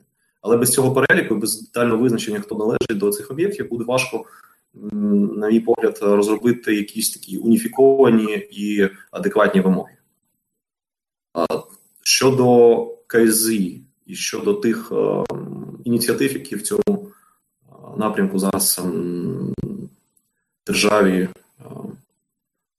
озвучуються. По-перше, підготовлений, вже підготовлений до голосування у Верховній Раді законопроект 2043 про внесення змін про до закону України про захист інформації в інформаційно-телекомунікаційних системах. З проектом цього закону можна ознайомитись на сайті Верховної Ради. Е, безперечно, до нього будуть зміни, особливо після першого читання. Тому що перше читання не пройде в такому вигляді, але буде друге читання, і там будуть враховані ну, принаймні ті сигнали, які е, лунають з боку законодавчого органу, будуть максимально враховані думки е, спільноти ну, різних е, стейкхолдерів спільноти. Що є основним моментом в цьому законопроєкті? Це створення, це, до речі, дискусійна тема, створення такої альтернативи КСІ у вигляді системи управління інформаційною безпекою, в тому числі з урахуванням певних галузевих відмінностей. Зрозуміло, звідки ну, Е, ця ідея вона вже внашилась давно. І, до речі, перший варіант е, законопроекту, де з'явилися СУІП, запропонувала саме Держспецзв'язку ще рік тому. А можна питання? Громадські... Можна да, питання. Да. Чим вони це аргументували? Як взагалі таке може в голову прийти? Ну, маю особисту точку зору на, на це. Е, є вже 20 років функціонуючий інструмент КСІ як єдиний механізм підтвердження вимог щодо захищеності тих чи інших інформаційно-телекомунікаційних систем. І зрозуміло, що є критична маса незадоволених таким станом речей, яка весь час апелює до якогось міжнародного досвіду. Навіть інколи забуваючи про те, що наші вітчизняні критерії захищеності НДТЗІ 250499 це є фактично ну, суттєво перероблення, але так так чи інакше канадські а, критерії. З усіх відомих міжнародних, з усіх широко відомих міжнародних стандартів люди знають ISO 27201. І далі йде певна спекуляція, що ну давайте давайте будемо будувати СУІП. Давайте заборонимо КСІ, як застаріле, як статичне, застаріле і неефективне, і будемо будувати замечательний, абсолютно і сучасний міжнародно підтверджений СУІ. Тобто ти зараз так політкоректно і делікатно намагаєшся сформулювати, що під тиском е, моральної застарілості КСЗІ виникла потреба знайти щось інше, а на щось е, на щось на, адекватніше. На щось не нема часу і ресурсів. На, на щось адекватніше, ніж СУІП за ISO 27К, е, фантазії не вистачило. Ну, фантазії, часу і ресурсів. Це дуже-дуже сумно. Ні, ну всі кажуть там про імплементацію ніс директиви, всі кажуть про окремі стандарти для критичних Ні, інформаційних дивись, структур. Але філософська... в сфері в сфері відкритих державних інформаційних ресурсів там і конфіденційних якихось там державних реєстрів, персональних даних нічого нового не придумали. Дивись, просто е, для мене тут криється дуже велика загроза, тому що, як я вже ну, публічно висловлювався, е, є, є дуже велика різниця між Е, тим, що ми вже от з'ясували, що робить робить Держспецзв'язку, так?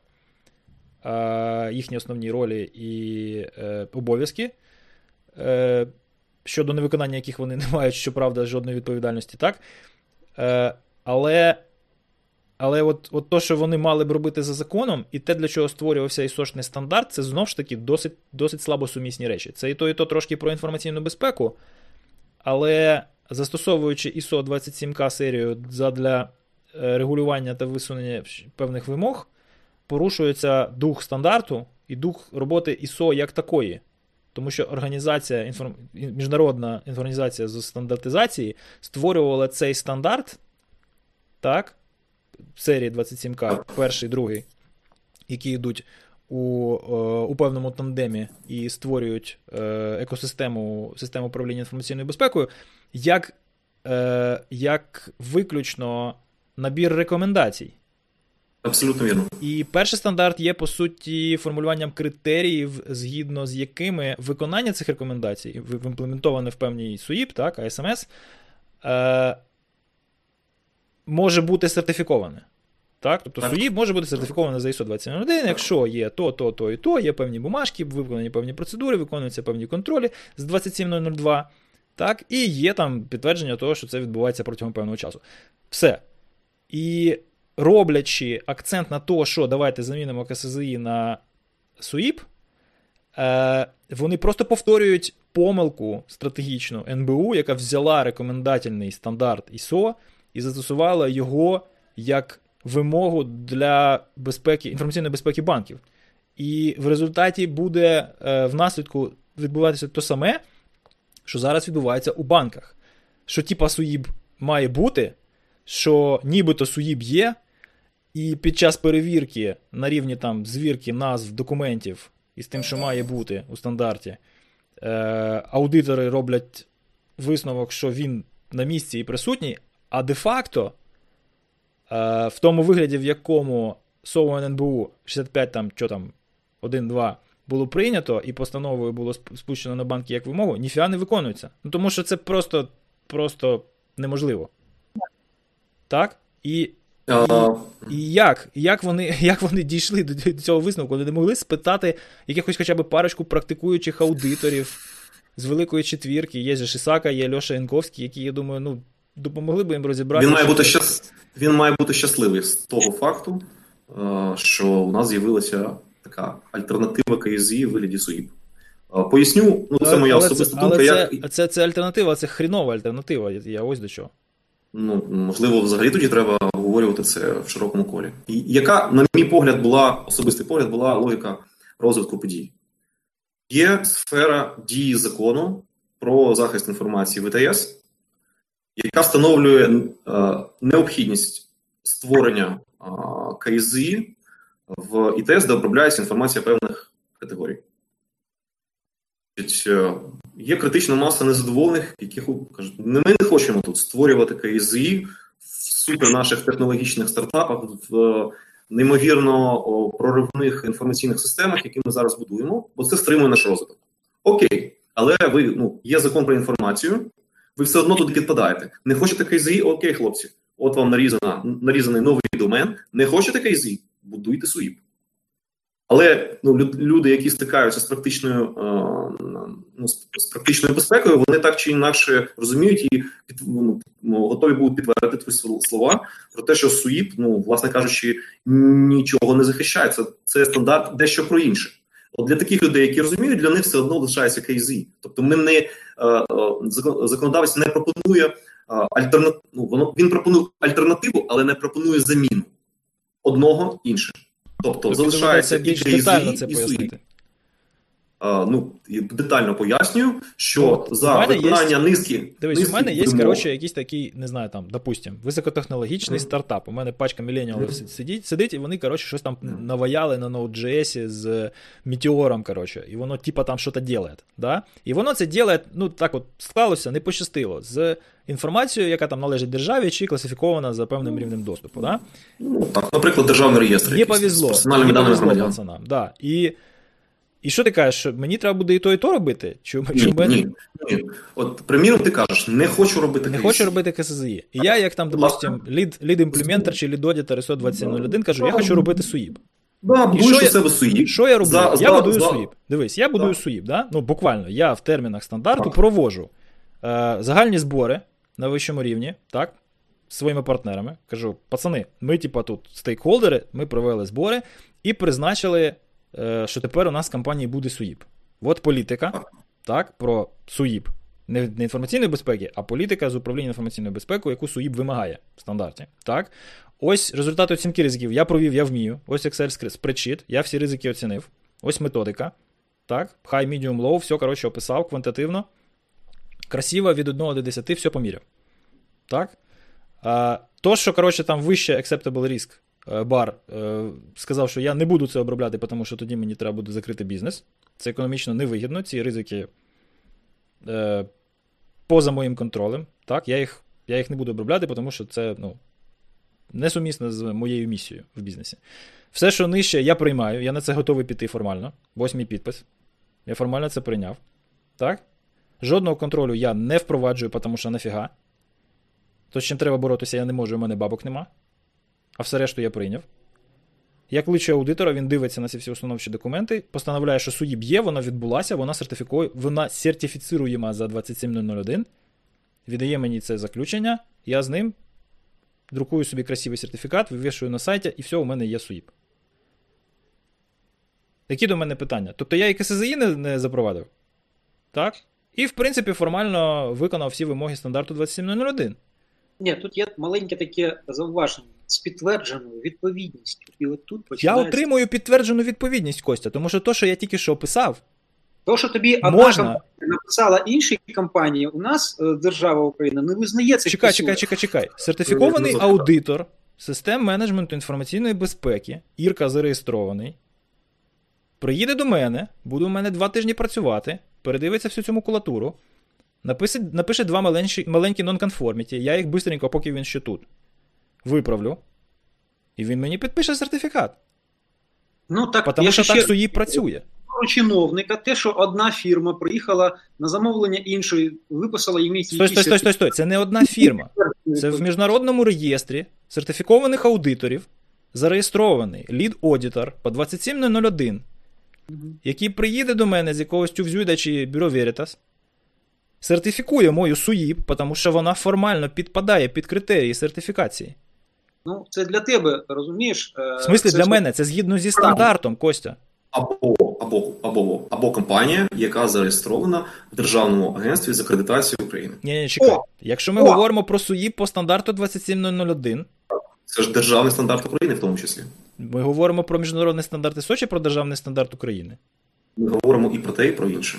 Чекай. Ми говоримо в тому числі про ДСТУ і про тих І про тих аудиторів, які які є резидентами України, які працюють відповідно до законодавства України.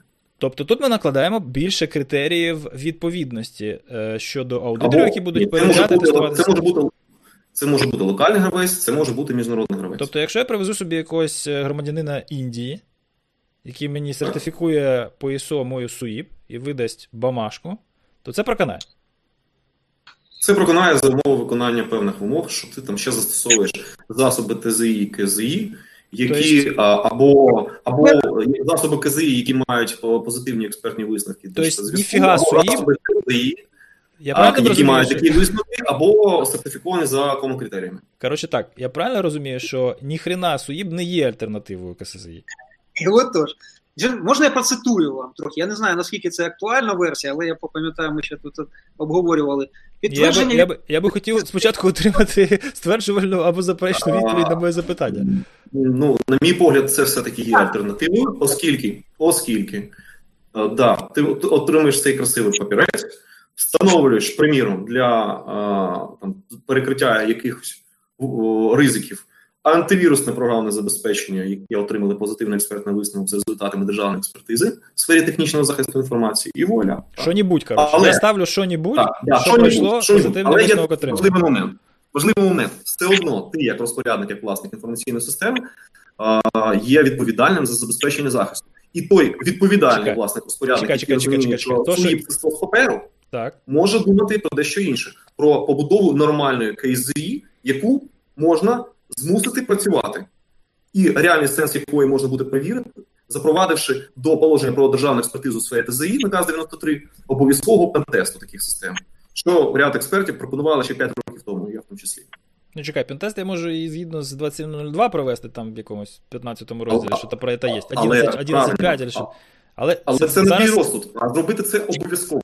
Чекай, чекай, я просто. Ні, якщо ти, якщо ми говоримо про СУІП, ми нічого не можемо зробити обов'язковим, крім положення а про створення СУІП. Правильно, а я про КСЗІ. Понімаєш? От, я кажу, тут... що можна КСЗІ наповнити реальним змістом. Де і тут альтернатива? Це може бути верифікована верифікована Вітя, тут немає альтернативності, тут є дуалізм, який намагаються дуалізм. назвати Нема... альтернативою. Окей, хай буде так. Але це ніфіга не альтернатива. Тому що коли ми говоримо про альтернативу, це означає, що зробивши вибір, я можу виключити альтернативний варіант з порядку денного. І я, як там людина, яка має там певний досвід, звичайно, взяв би і обрав СУїб за міжнародним стандартом. Тому що він застосовніший до мого бізнесу. Він не вимагає ось цих експертиз, якихось там, які будуть робити незрозумілі люди щодо незрозумілого ПЗ, яке мені нема не зрозуміло, куди потім ставити. Для тебе це буде дорожче. Чому? Мати свої дорожче. Тому що такі розцінки. Ну, скільки коштує збудувати свої? Ну, це ж відомі ринкові ціни. В смислі, скільки коштує? Ти, ти мене ну, питаєш, скільки коштує? я тобі збудую? Ні, ну, ні, ні, ні. Ну, я в широкому сенсі. В широкому сенсі я ж тобі кажу, що СУїб це досить віртуальна штука, її можна взагалі не будувати і, і мати Віртуальна, але як е, година роботи аудитора коштує, лід аудитора, вона коштує. ну, Це це, це питання не побудови, це це питання вже сертифікації. Більше. Сертифі... Побудова, тобто робота фахівців, які випишуть це всередині, які випишуть бізнес-процеси, які прорахують ризики Ні, це, і так далі, це, які це дуже... політику управління, і людина, яка приїде і поставить свою галочку на сертифікат. На жаль, на жаль, на жаль, зараз ми на жаль, на жаль, зараз ми поринаємо просто в ту предметну область, в якій я можу висловитися, тому я не буду сперечатися зараз. Е, те, що ти сказав, це просто так історично склалося. Насправді, здійснити роботу з побудови формально сертифікованої СУІП, це ну не не, не, не та не та гра грошей, про яку ти говориш. Ну, це не rocket science, звісно. Абсолютно. Можна зробити це дешево, але в переважній більшості, ну, якщо ми говоримо про побудову, не про те, щоб купити там за лімітовану кількість грошей о, там цього паперового тира. Правильно? Я, просто, я як бізнесмен буду обирати те, що я можу отримати за зафіксовані гроші, просто буду брати, що я можу отримати більше. В, в якому форматі. Я маю коротше, це буде дешевше, ніж КСЗ. Це буде в будь-якому випадку дешевше. Тому що СОїб це така штука, яку ти можеш отримати за будь-яку суму грошей. Понімаєш, в чому прикол? Якщо в КСЗІ є певні критерії входження, є певний поріг, от ти маєш витратити певну операційну е, частину бюджету на те, щоб воно в тебе відбулося, то СУІП це така штука, яка, ну, не буду посвящати деталі, але насправді аудитору можна продати досить досить невеличку кількість роботи в досить обмеженому скопі, і це, власне, буде сертифіковано. Ну, це Це не, ну, давай, невелика таємниця. Це ці розміри можна обговорювати в пабліці? Ну, Розміри чого? Є сенс обговорювати? Ну, такої винагороди. Що, тобто, ти хочеш сказати, винагорода, розумієш, що винагорода аудитора, який буде сертифікувати, дивись, винагорода аудитора, який буде сертифікувати, це ринкова це ринкова вартість його просто роботи. Так? так? Це буде залежати виключно від того, якого ти постачальника обереш. Там є певні критерії: одні роблять це, одні роблять це, одні роблять ну, такі коротше, зділки з совістю, другі такі. І залежно від того, наскільки у тебе є апетити ризиків щодо того, що там з тобою потім е, відбудеться, ти обираєш власне постачальників цих послуг. Аудиторські послуги ми не обговорюємо. Якщо ми говоримо про послуги консультаційні з побудови того, що потім смуфлі буде сертифіковано з першої спроби. Ось тут це може бути стільки, а може бути стільки, залежно від того, наскільки ти серйозно ставишся до ситуації. Якщо перед тобою стоїть задача формально отримати сертифікат, консультаційна робота це континіум. Це от буквально ти можеш отримати ці послуги за там, не знаю, 50 тисяч гривень і за 500 тисяч гривень. І за 5 мільйонів, якщо дуже захочеш, теж отримаєш. Понімаєш? На щастя, на жаль, або на щастя вартість входження в процес КІЗІ так само нульовий, як і СУІП. Бо маючи на руках дозвіл для проведення робіт з ТЗІ для власних потреб, державна установа може побудувати КІЗІ власними силами. За скільки питання. За скільки часу? Власними силами за фонд заробітної плати своїх фахівців. Ну, так... Тобто, за, не не залучаючи сторонніх е, виконавців. Чекай, ну, я, я, я ж говорю зовсім про інше. Це це, ж, це ж не безкоштовно. Тоді треба в такому випадку треба порівнювати вартість державної експертизи і вартість сертифікації стороннього аудитора. І це, я думаю, що. Їм нічого не підпишуть, ні ТЗ їм не підпишуть, ні висновок їм не підпишуть, ні атестат відповідності. Вони будуть, ну хіба що можуть, вони дуже такі настирливі будуть і будуть роками ходити, года за три, за роки за три. Ну, вони вони вже всі наскільки набридно скажуть, та ось вам все, до свидання. Ну, Тому я пропоную такий прогресивний е, інструмент, як СУІП. Але хоче, не хоче узгоджувати ТЗ. Ну. Це це просто ще ще один витвір бюрократії, просто швейцарської, а не а не української. Диві, Дивися, я тоді давай так. Думаю, що ми дійшли згоди, що ніфіга, коротше, це не альтернатива, це скоріше дуалізм, в який все рівно треба буде поринути. І десь там якось на добрій волі і в переговорному процесі доходити того от консенсусу з регулятором, що він нарешті там десь підпис і початку поставить. Але у мене просте питання. Чому просто було не взяти? Ну, якщо вже мова йде про те, що Держспецзв'язку займається захистом державних органів, координацією, е, захистом державних органів, захистом критичної інфраструктури, атестацією там і фільтрацією аудиторів тої самої критичної інфраструктури і пентестами критичної інфраструктури, чому було не взяти якийсь метадокумент, типу того ж самого ж ністового Framework for uh, Critical Infrastructure Protection, да, чи як він там правильно називається, CSF, да? До речі, перекладений українською мовою так. у першій редакції. Речі, гарний переклад. Так, непоганий переклад на старті. Там в кінці є вже пацани усталі, але набагато краще, ніж оце от перекладали в НБУ ISO 2701002. На на декілька порядків кращий. Об'єктивно, так? І в принципі там виправлень небагато треба зробити, щоб він читався взагалі офігенно. А, І не застосувати його. Тому що, по суті, що це таке? Це фреймворк, це мапінг того. Це це вимоги, по-перше, це не рекомендації захистити щось там згідно з результатами оцінки ризиків, яку ви робили власними силами або за власний кошт і економили на чому могли. Це конкретні вимоги, що і до якого ступеню відповідності треба захистити з тупорилим лінійним мапінгом на контролі з різних колекцій. Чи то 27002, чи то Ністи, чи то CIS, чи, чи ще щось. Так? Згоден, згоден і Чому? сподіваюся, просте питання. Чому, буде... коли коли постало питання, що є альтернативною альтернативною альтернативою КСЗІ, ця геніальна ідея не прийшла нікому в голову, якщо вона Відповідаю. лежить на поверхні? Відповідаю. Тому що а, КСЗІ і сфера її застосування, і а, сфера застосування вимог щодо захисту об'єктів критичної інфраструктури, вони не притинаються на 100%.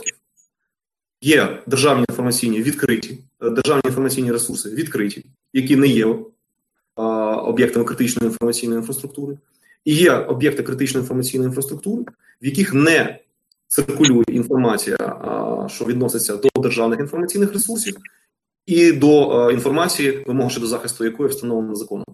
Ну, приміром, там системи керування, якісь там ICS, грубо кажучи. Це не ICS не є об'єктом КСЗІ, але сподіваюся, вона буде об'єктом виконання тих вимог, які будуть встановлені відповідно до е, Ністівського, зокрема цього документу. От тому тому нема там е, взаємооднозначної відповідності. Чекай, Вітя, справа в тому, що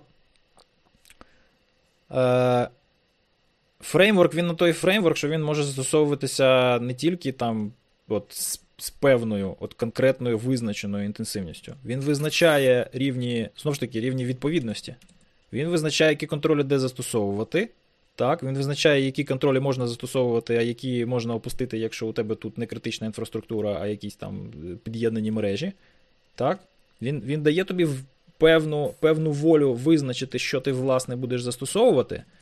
Так? І е, і навіть якщо ти не хочеш брати на себе відповідальність за невірне або неадекватне визначення, які контролі де застосовувати, ти можеш піти і розгалузити ці е, два е, ці два застосування і до одного притулити CSF, а до другого притулити ISO.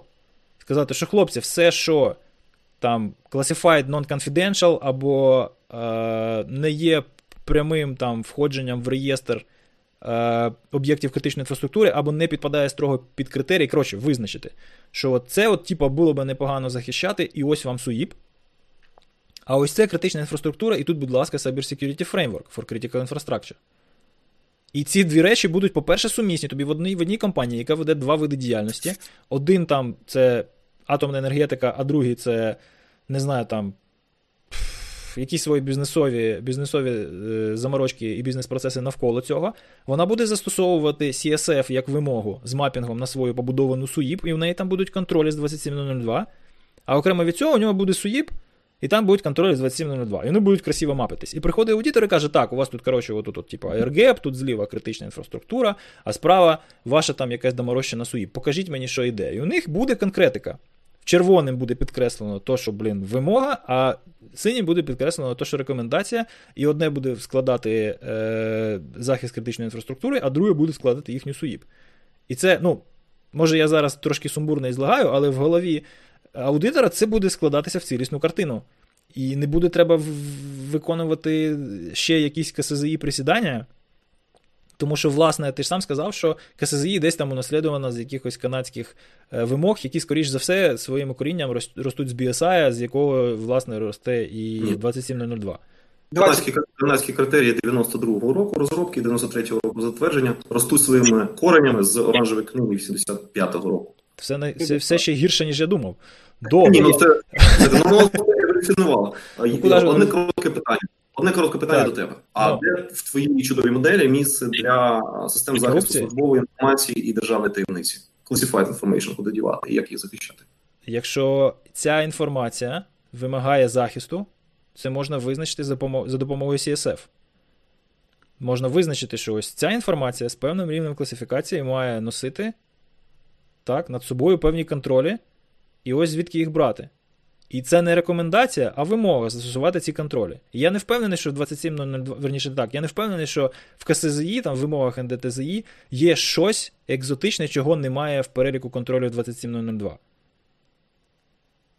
У мене є великі а, сумніви. Я думаю, так, що на базі CSF можна справді розробити сучасні вимоги до захисту інформаційно-телекомунікаційних систем. Це робота. І ну, Та яка робота, робота? по-перше, розробки, все ж готово. Локалізації. окей. Якої локалізації? Локалізований вже один стандарт, другий. Ну, де він імплементований, де він працює? Він, в смислі, він перекладений, він лежить в відкритому доступі. Він перекладений, він, але ж перекладений документ, який лежить, це не імплементований документ. Який має стати підзаконним актом, його треба провести. Так, чому через Кабмін, чому наші наші через державне дивись, дивись, так чому тоді де де закралася проблема? Чому Е, я я далекий від думки, що десь колись там в майбутні, там принаймні два скликання Верховної Ради в законодавчі лави протиснуться люди, які мають хоч образне уявлення про кібербезпеку. Так? Якщо Костя буде кудись балотіруватися, я буду, блін, його тримати там руками-ногами. То саме я можу обіцяти і тобі. Понімаєш? Тому я не бачу людей, які туди потраплять з адекватним досвідом. Я не бачу їх зараз там. Я не бачу їх там в перспективі на майбутні 8-10 років. І я не вважаю, що вони там повинні бути для того, щоб ці закони побачили світло. Вони, ці люди, повинні покладатися на якесь експертне середовище, на якийсь орган аутсорсингу цієї експертизи, цих навичок і цього досвіду, яким, по ідеї, згідно з законом, у нас є держспецзв'язку. І в тому, що цього не сталося, в тому, що е, адекватні фреймворки не потрапили в законопроекти, а потрапила всяка фігня, я бачу недолік роботи власне держспецзв'язку. Переконайте мене, будь ласка, у протилежному. Який, це... Який цей недолік це... можна буде усувати? Правильно? Різними методами. І про це давайте, будь ласка, трошки на завершення але... докладніше. Що ми можемо з цим але... зробити? Тому що я я, я основною проблемою бачу, вибачте, ну я не бачу проблемою людей, так, я не бачу, намагаюся ніколи не звинувачувати людей в існуванні проблеми. Проблема, скоріш за все, це наслідок певної ситуації, яка склалася. І ця ситуація для мене суб'єктивно, з тої точки, з якої я її споглядаю, полягає у відсутності адекватних кваліфікованих кадрів, які обізнані в перспективах, які держава може обрати на своєму шляху далі. Так? І ось ця помилка в обранні власне стратегії не CSF, а СУІП, просто тому, що більш розпіарений термін, хоча він взагалі сюди не кладеться ніяк. Вона для мене очевидна. Хоча може там робити різні реверанси і намагатися завуальовано розпитати у людей, а що ж вони з цього проводу думають. Так, карти на стіл. Я вважаю, що вони просто провтичили в цей момент. Пішли Можливо. по шляху найменшого спротиву. Вони просто не знали про це, просто не знали. Вони знали, що є СУІП, і все. І тоді Не думаю. Я думаю, що вони знали. Я думаю, що вони обрали цей шлях, тому що він легший, на їх погляд. Ні, ну вони від туди вставили перше ліпше про про якусь пропозицію від першого ліпшого е, людини, яку вони вважають експертом. Якщо вже так казати, то з е, СУІБом, шановна організація ІСАКа, е, яка, до речі, представник якої, до речі, входить до складу громадської ради і присутня на всіх там робочих групах, з в тому числі там, з якихось законодавчих ініціатив, ну вони доносили це активна позиція.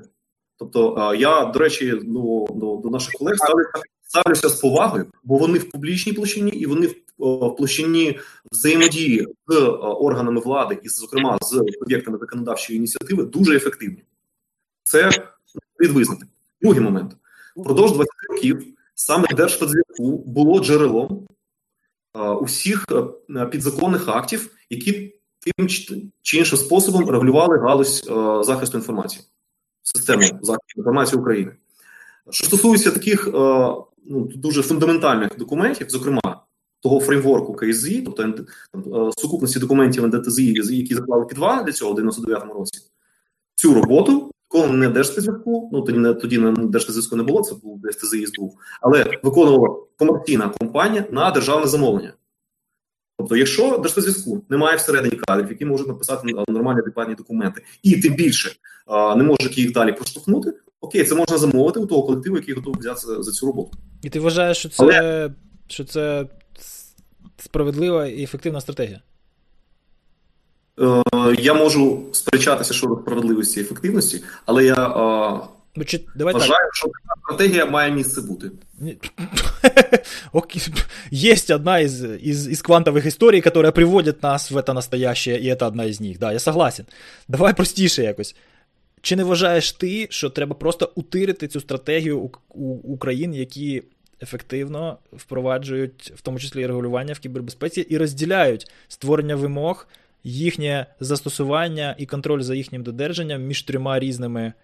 Е, між трьома різними різними незалежними органами. Ну, Наприклад, щодо створення вимог, я вважаю, що яка б у нас там академія не була, які б у нас там науковці від кібербезпеки не були, але якраз вони і мають цим займатися, тому що вони можуть це зробити обґрунтовано. І той факт, що їх виключають з цього рівняння, він як наслідок і призводить до того, що у нас цієї академії немає ніхрена, бо вона нічим не зайнята, вона не потрібна. Вона тільки вихованням кадрів займається. Чи не так? А то, що а то, що розробка вимог, хай і на аутсорсі, і потім їхнє застосування там, де найважливіше, і перевірка застосування там, де не так важливо, зосереджено в одному незалежному державному агентстві. Чи не створює це, на твій погляд, е, дуже небезпечного конфлікту інтересів, який неодмінно призводить до корупційної перспективи. Тобто, ну я так розумію, ти підводиш до однієї з ідей Костянтина Георгійовича, коли Ось я одне хочу, хочу зрозуміти, чи в цьому має розробляти, а так. інше контролювати. Ну, скажімо так, цю ідею я дуже довго і плідно вкладав у свідомість Костянтина Георгійовича, і мені здається, що успішно. Мені, ця, мені ця ідея подобається. Тобто. Тобто тут ми, я думаю, втрьох будемо згодні, да? що що ці ці три речі, коротше, їх треба розводити по різних агентствах з ДСЗІ. Абсолютно. Я думаю, я думаю, що є шляхи для реалізації цього. так. І наразі те, що закон формулює знову ж таки агрегацію цих трьох функцій в одній державній установі, є вразливістю. Е, закон а, закон не агрегує. Закон агрегує. Агрегують, Ми ж агрегують підзаконні, агрегують підзаконні акти. Чекай, чекай, ти ж цитував закон. Ти ж цитував закон, в якому написано. Сорі, давайте ми от тоді щодо визначення щодо предметних галузей. Зараз ми обговорюємо КЗІ, СУІП і там альтернатив, альтернативи типу CSF. До того ми обговорювали закон про основні засади забезпечення кібербезпеки.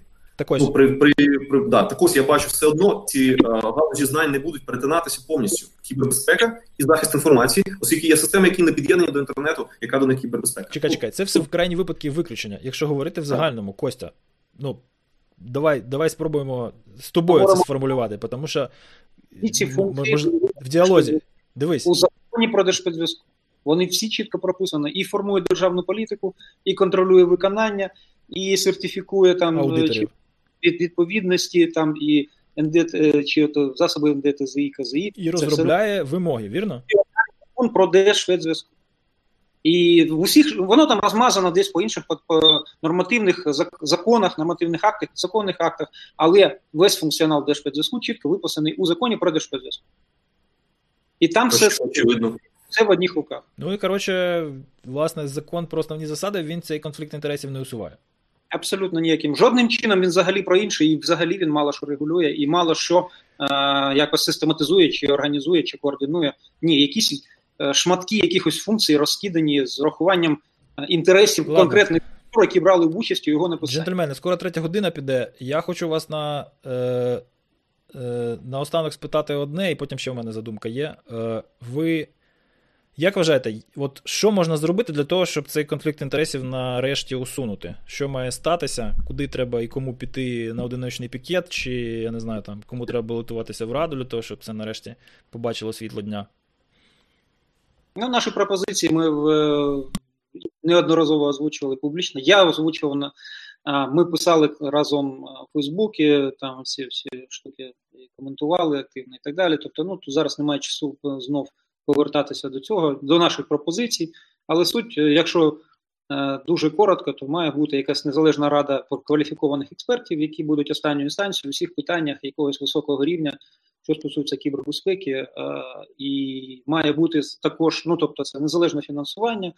Це мають бути там експерти, які дійсно можуть довести свій професійний досвід саме в кібербезпеці, саме в практичній частині.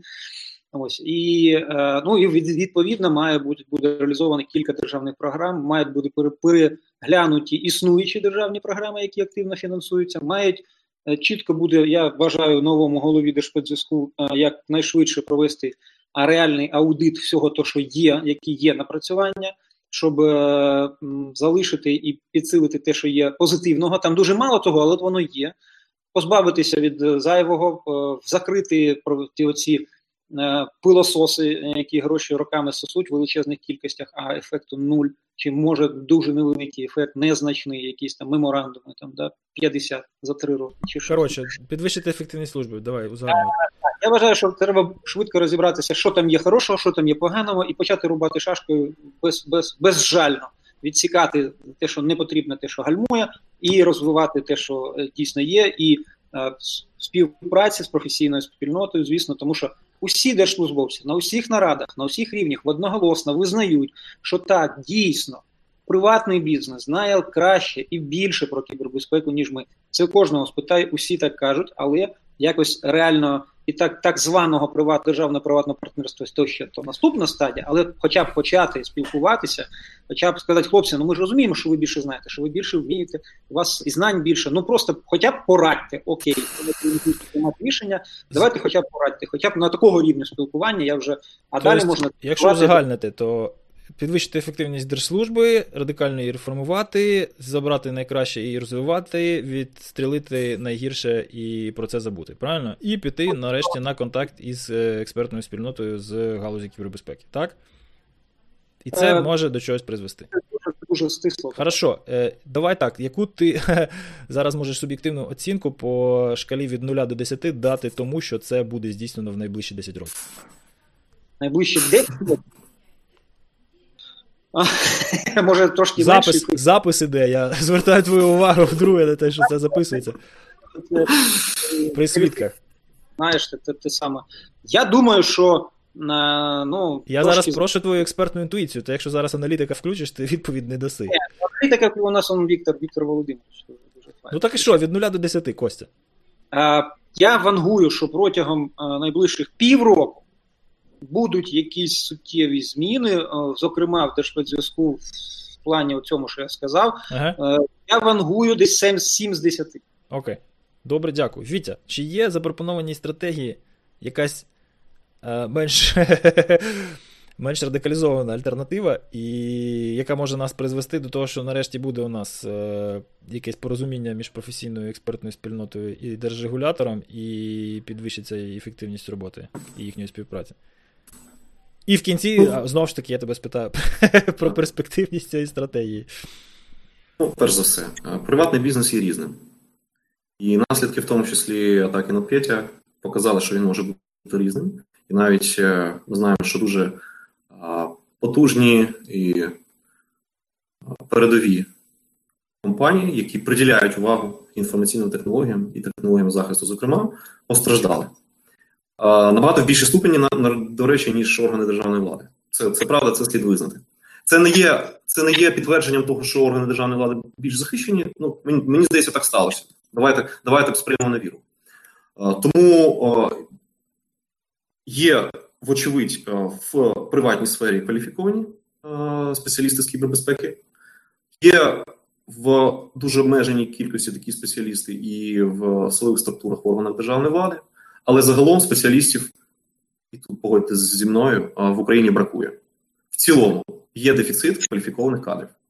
Що стосується це ради експертів, це глобальна тенденція тут. Це глобальна тенденція, так. Два мільйони фахівців це дефіцит в світі. І цей дефіцит буде тільки поглиблюватися. Що стосується ради експертів, це цікава ідея. До речі, є, я думаю, є сенс обговорювати її зони відповідальності оскільки про повноваження я у пості прочитав в твоєму програмному документі. А щодо відповідальності я там не побачив, чесно кажучи, відповідальність за ті рішення, які приймає цей е, ця е, експертна рада. Е, ну але але але ця сутність, на мій погляд, має, має право на життя. Потрібно тільки знайти правильне місце в системі. Що стосується тих швидких шляхів покращення, то ну, їх їх, їх декілька. Вважаємо, що вже запущений механізм е, додачі або цього дуалізму, або я не знаю, там ІСО до до КЗІ, але на цьому не слід зупинятися. КЗІ як концепція має бути оновлена, в тому числі наповнена практичним смислом е, за допомогою практичних вправ, зокрема пентестів, як обов'язкової складової частини державної експертизи. Друге, це нормативна база для і вимоги конкретні технічні вимоги для захисту об'єктів інформаційної інфраструктури і встановлення відповідальності керівників цих об'єктів за недотримання цих вимог. Е, і підвищення ефективності е, держспецзв'язку як е, визначеного законом регулятора. Для цього є всі шляхи.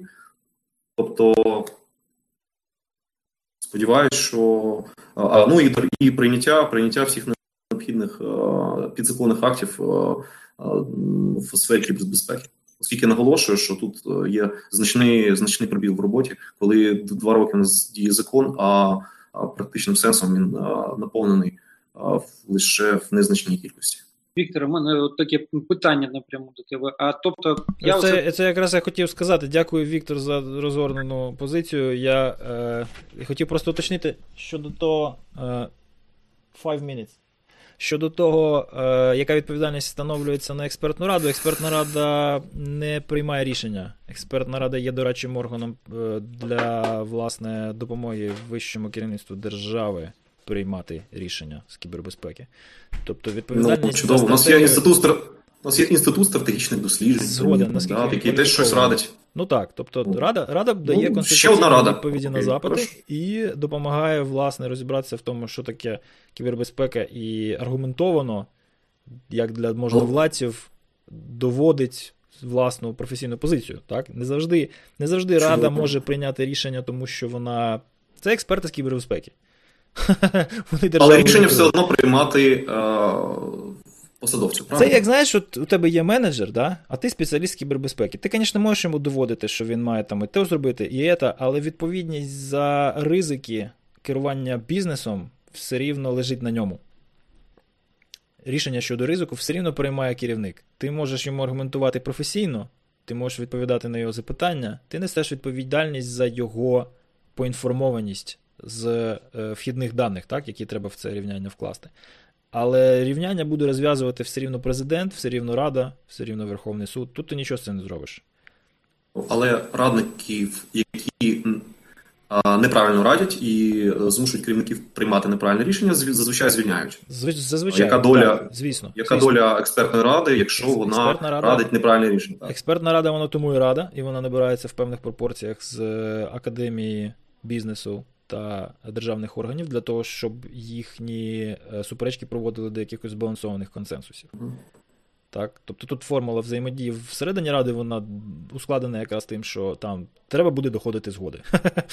Е, але зараз не про це. Дякую за дякую за те, що я сьогодні дізнався дуже багато цікавого. Не можу сказати, що нового, але дуже багато було прояснень. Тепер у мене є невеличке прохання вам по одному зустрічному запитанню один одному поставити якщо ваша ласка. І Костя, здається, вже розпочав.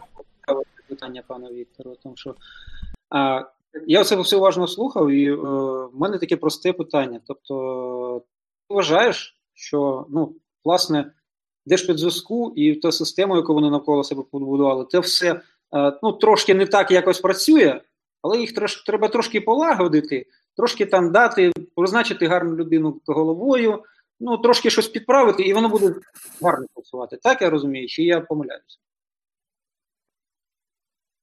Ну, тобто, ти не вважаєш, що докорінно щось треба міняти систему, всю щось там, якісь докорінні зміни і в Держспецзв'язку, і взагалі в системі кібербезпеки країни. Просто треба щось окремі недоліки полагодити, і все буде класно. так? Я не вірю в докорінні зміни. Просто. Ти не віриш? У нас а, я не вірю в докорінні зміни не тільки в Держспецзв'язку, а взагалі в нашому суспільстві. А Держспецзв'язку це як і інші інституції, це зріз суспільства, оскільки попередній досвід докорінних змін в правоохоронній сфері, десь в медичній, в судовій сфері і в багатьох інших сферах, де вони намагалися втілювати реформи, доказав е, ну, неможливість 100% змін. Ні, ні, я, я питав тебе не про те, не про наскільки там ти віриш у можливість здійснення цих реформ. Я я у мене питання лише про теоретичне. Чи ти вважаєш, що треба? Ну тобто, якщо це не відбудеться, давайте не будемо міняти. Ну ти вважаєш, треба щось докорінно міняти? Ні, треба ні, треба міняти. Питання докорінності, де де оці, де оці критерії докорінності? Давай так: революційні чи еволюційні зміни? Еволюційні мають на інкрементальні зміни підвищення ефективності поточної моделі. Революційні означають зміну, Змін. не знаю, там зміну влади в країні, або зміну режиму в країні з демократії на авторитарне або навпаки. Так? Я за еволюційні зміни. Окей. Я думаю, відповідь вичерпна. Вітя, хоч, чи хочеш ти, верніше, будь ласка, спитай щось Костянтина Георгійовича, бо він щось занадто позитивно налаштований. Е, Костянтина Георгійовичу, е, знаю, що ви неодноразово пропонували своє бачення реформування галузі. Е, на вашу думку, чи дослухаються ті різні стейкхолдери, з якими ви мали розмову, мали можливість апелювати до яких, чи дослухаються вони ваших порад і в якій частині? Е, ну, вже дослухалися до дечого насправді, тому що віце-прем'єр-міністр майже моїми словами сказав, що Держспецзв'язку не професійна корумпована. Це дві тези, які я дуже наполегливо просував де тільки міг. Да?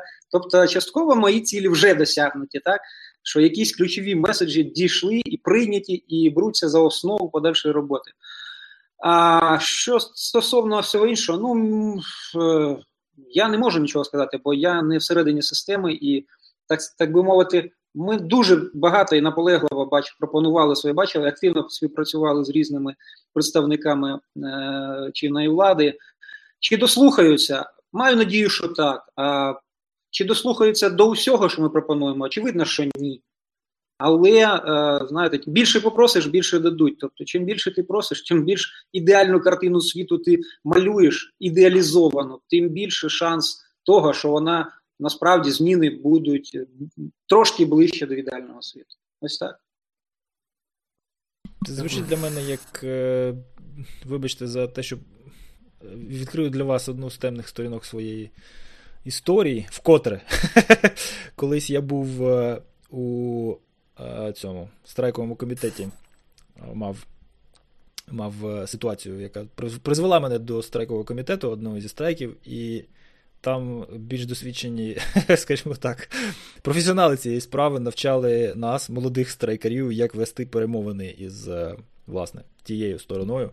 І першим принципом було якраз створення переліку вимог який набагато більше, ніж те, що власне тобі від тої сторони потрібно, в результаті страйку отримати. І правильне е, правильне розташування дійсно важливих для тебе пунктів, поміж не дуже важливими, для того, щоб в результаті там було задоволено 5 вимог з з 10, е, е, і якісь якісь важливі для тебе якраз в той перелік з 5 задоволених вимог потрапили. Е, Добре, джентльмени, я дуже дякую вам за те, що приділили сьогодні час цій цій дискусії, цьому обміну думками. Я не бачу, щоб ми дійшли якоїсь згоди в результаті. І е, докорінно все рівно, я думаю, нічого нічого не зміниться. Це це моя особиста думка зараз тут. Але я думаю, що цей матеріал допоможе слухачам, глядачам е, розібратися власне у проблематиці. Я, наприклад, для себе дуже багато сьогодні від спілкування з вами почерпнув. І, і власне, так, за це за це моя подяка і шана. А Якщо у вас є якісь завершальні слова, які ви б хотіли там сказати, залишити в історії на Ютубі та. А, я я хотів записав собі таке, що я хочу підтримати пана Віктора за те, що я теж за те, щоб було сертів багато різних, якомога більше, але справжніх сертів, а не паперових. Важко не погодитись з цим.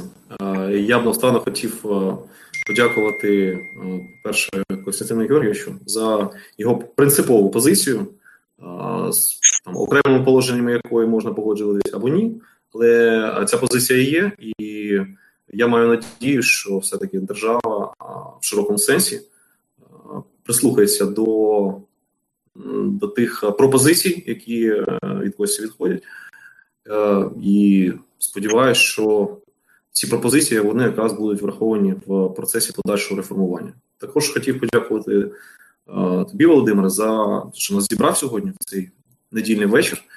Е, мені здається, що ті речі, які ми зараз обговорювали, е, вони є важливими, і про них слід говорити як в міжсобойчиках, як в високих кабінетах, так і в рамках широкого колу спілкування, оскільки ті чи інші рішення, ті чи інші ініціативи, вони в тому числі формуються під впливом суспільної думки, а суспільство дослухається до, до, до професіоналів, до людей, які розуміють предметну галузь і в змозі простими словами донести свою думку. Тому маю сподівання, що ці всі наші розмови не є порожніми, а є черговою цеглинкою для побудови, ну не знаю, може ідеалізованої картини, але для побудови системи цивілізованих відносин між суб'єктами кібербезпеки, між бізнесом, суспільством і державою. Утрамбував просто. Дякую, приємно. Е, добре, тоді давайте будемо закруглятися на на завершення пару анонсів 27 27-го. 27 листопада вас чекає чергова зустріч осіння на цей раз. У вас в Київ. 30 листопада ми проводимо антиконференцію No Name Anticon, на якій, до речі, ви, якщо все буде добре, зможете побачити Вітін виступ про його захоплення поза кібербезпекою. Е, І 6 грудня нас чекає, який там вже 15-й USG-Con. USG-Con, на якому, я сподіваюся, ми почуємо Костянтина Георгійовича з його доповіді. Покажи, покажи, покажи маєчку. Маєчку покажи отак, да. 6 грудня USG-Con, 30 листопада Name Anticon, 27 грудня, 27 листопада зустріч у вас в Київ. Про якісь зрушення і цікаві події до того часу будемо вас повідомляти в наступних випусках. Дякуємо всім нашим патронам за те, що завдяки їм ми маємо змогу ось так от збиратися, публікуватися і записуватися. Дякую вам, панове, за ваш сьогоднішній час, відірваний від сімей, дозвілля і спокійного проводження часу у гармонії з собою. Я вважаю, що ми сьогодні дуже нормально так і плідно прийшлися по цікавих темах, і сподіваюся, слухачам буде, буде цікаво долучитися до нашої дискусії. Прошу вибачення у Віті за те, що занадто багато разів сьогодні ставав на одну із сторін, і це була не його. До побачення. Чому? Щасливо, дякую.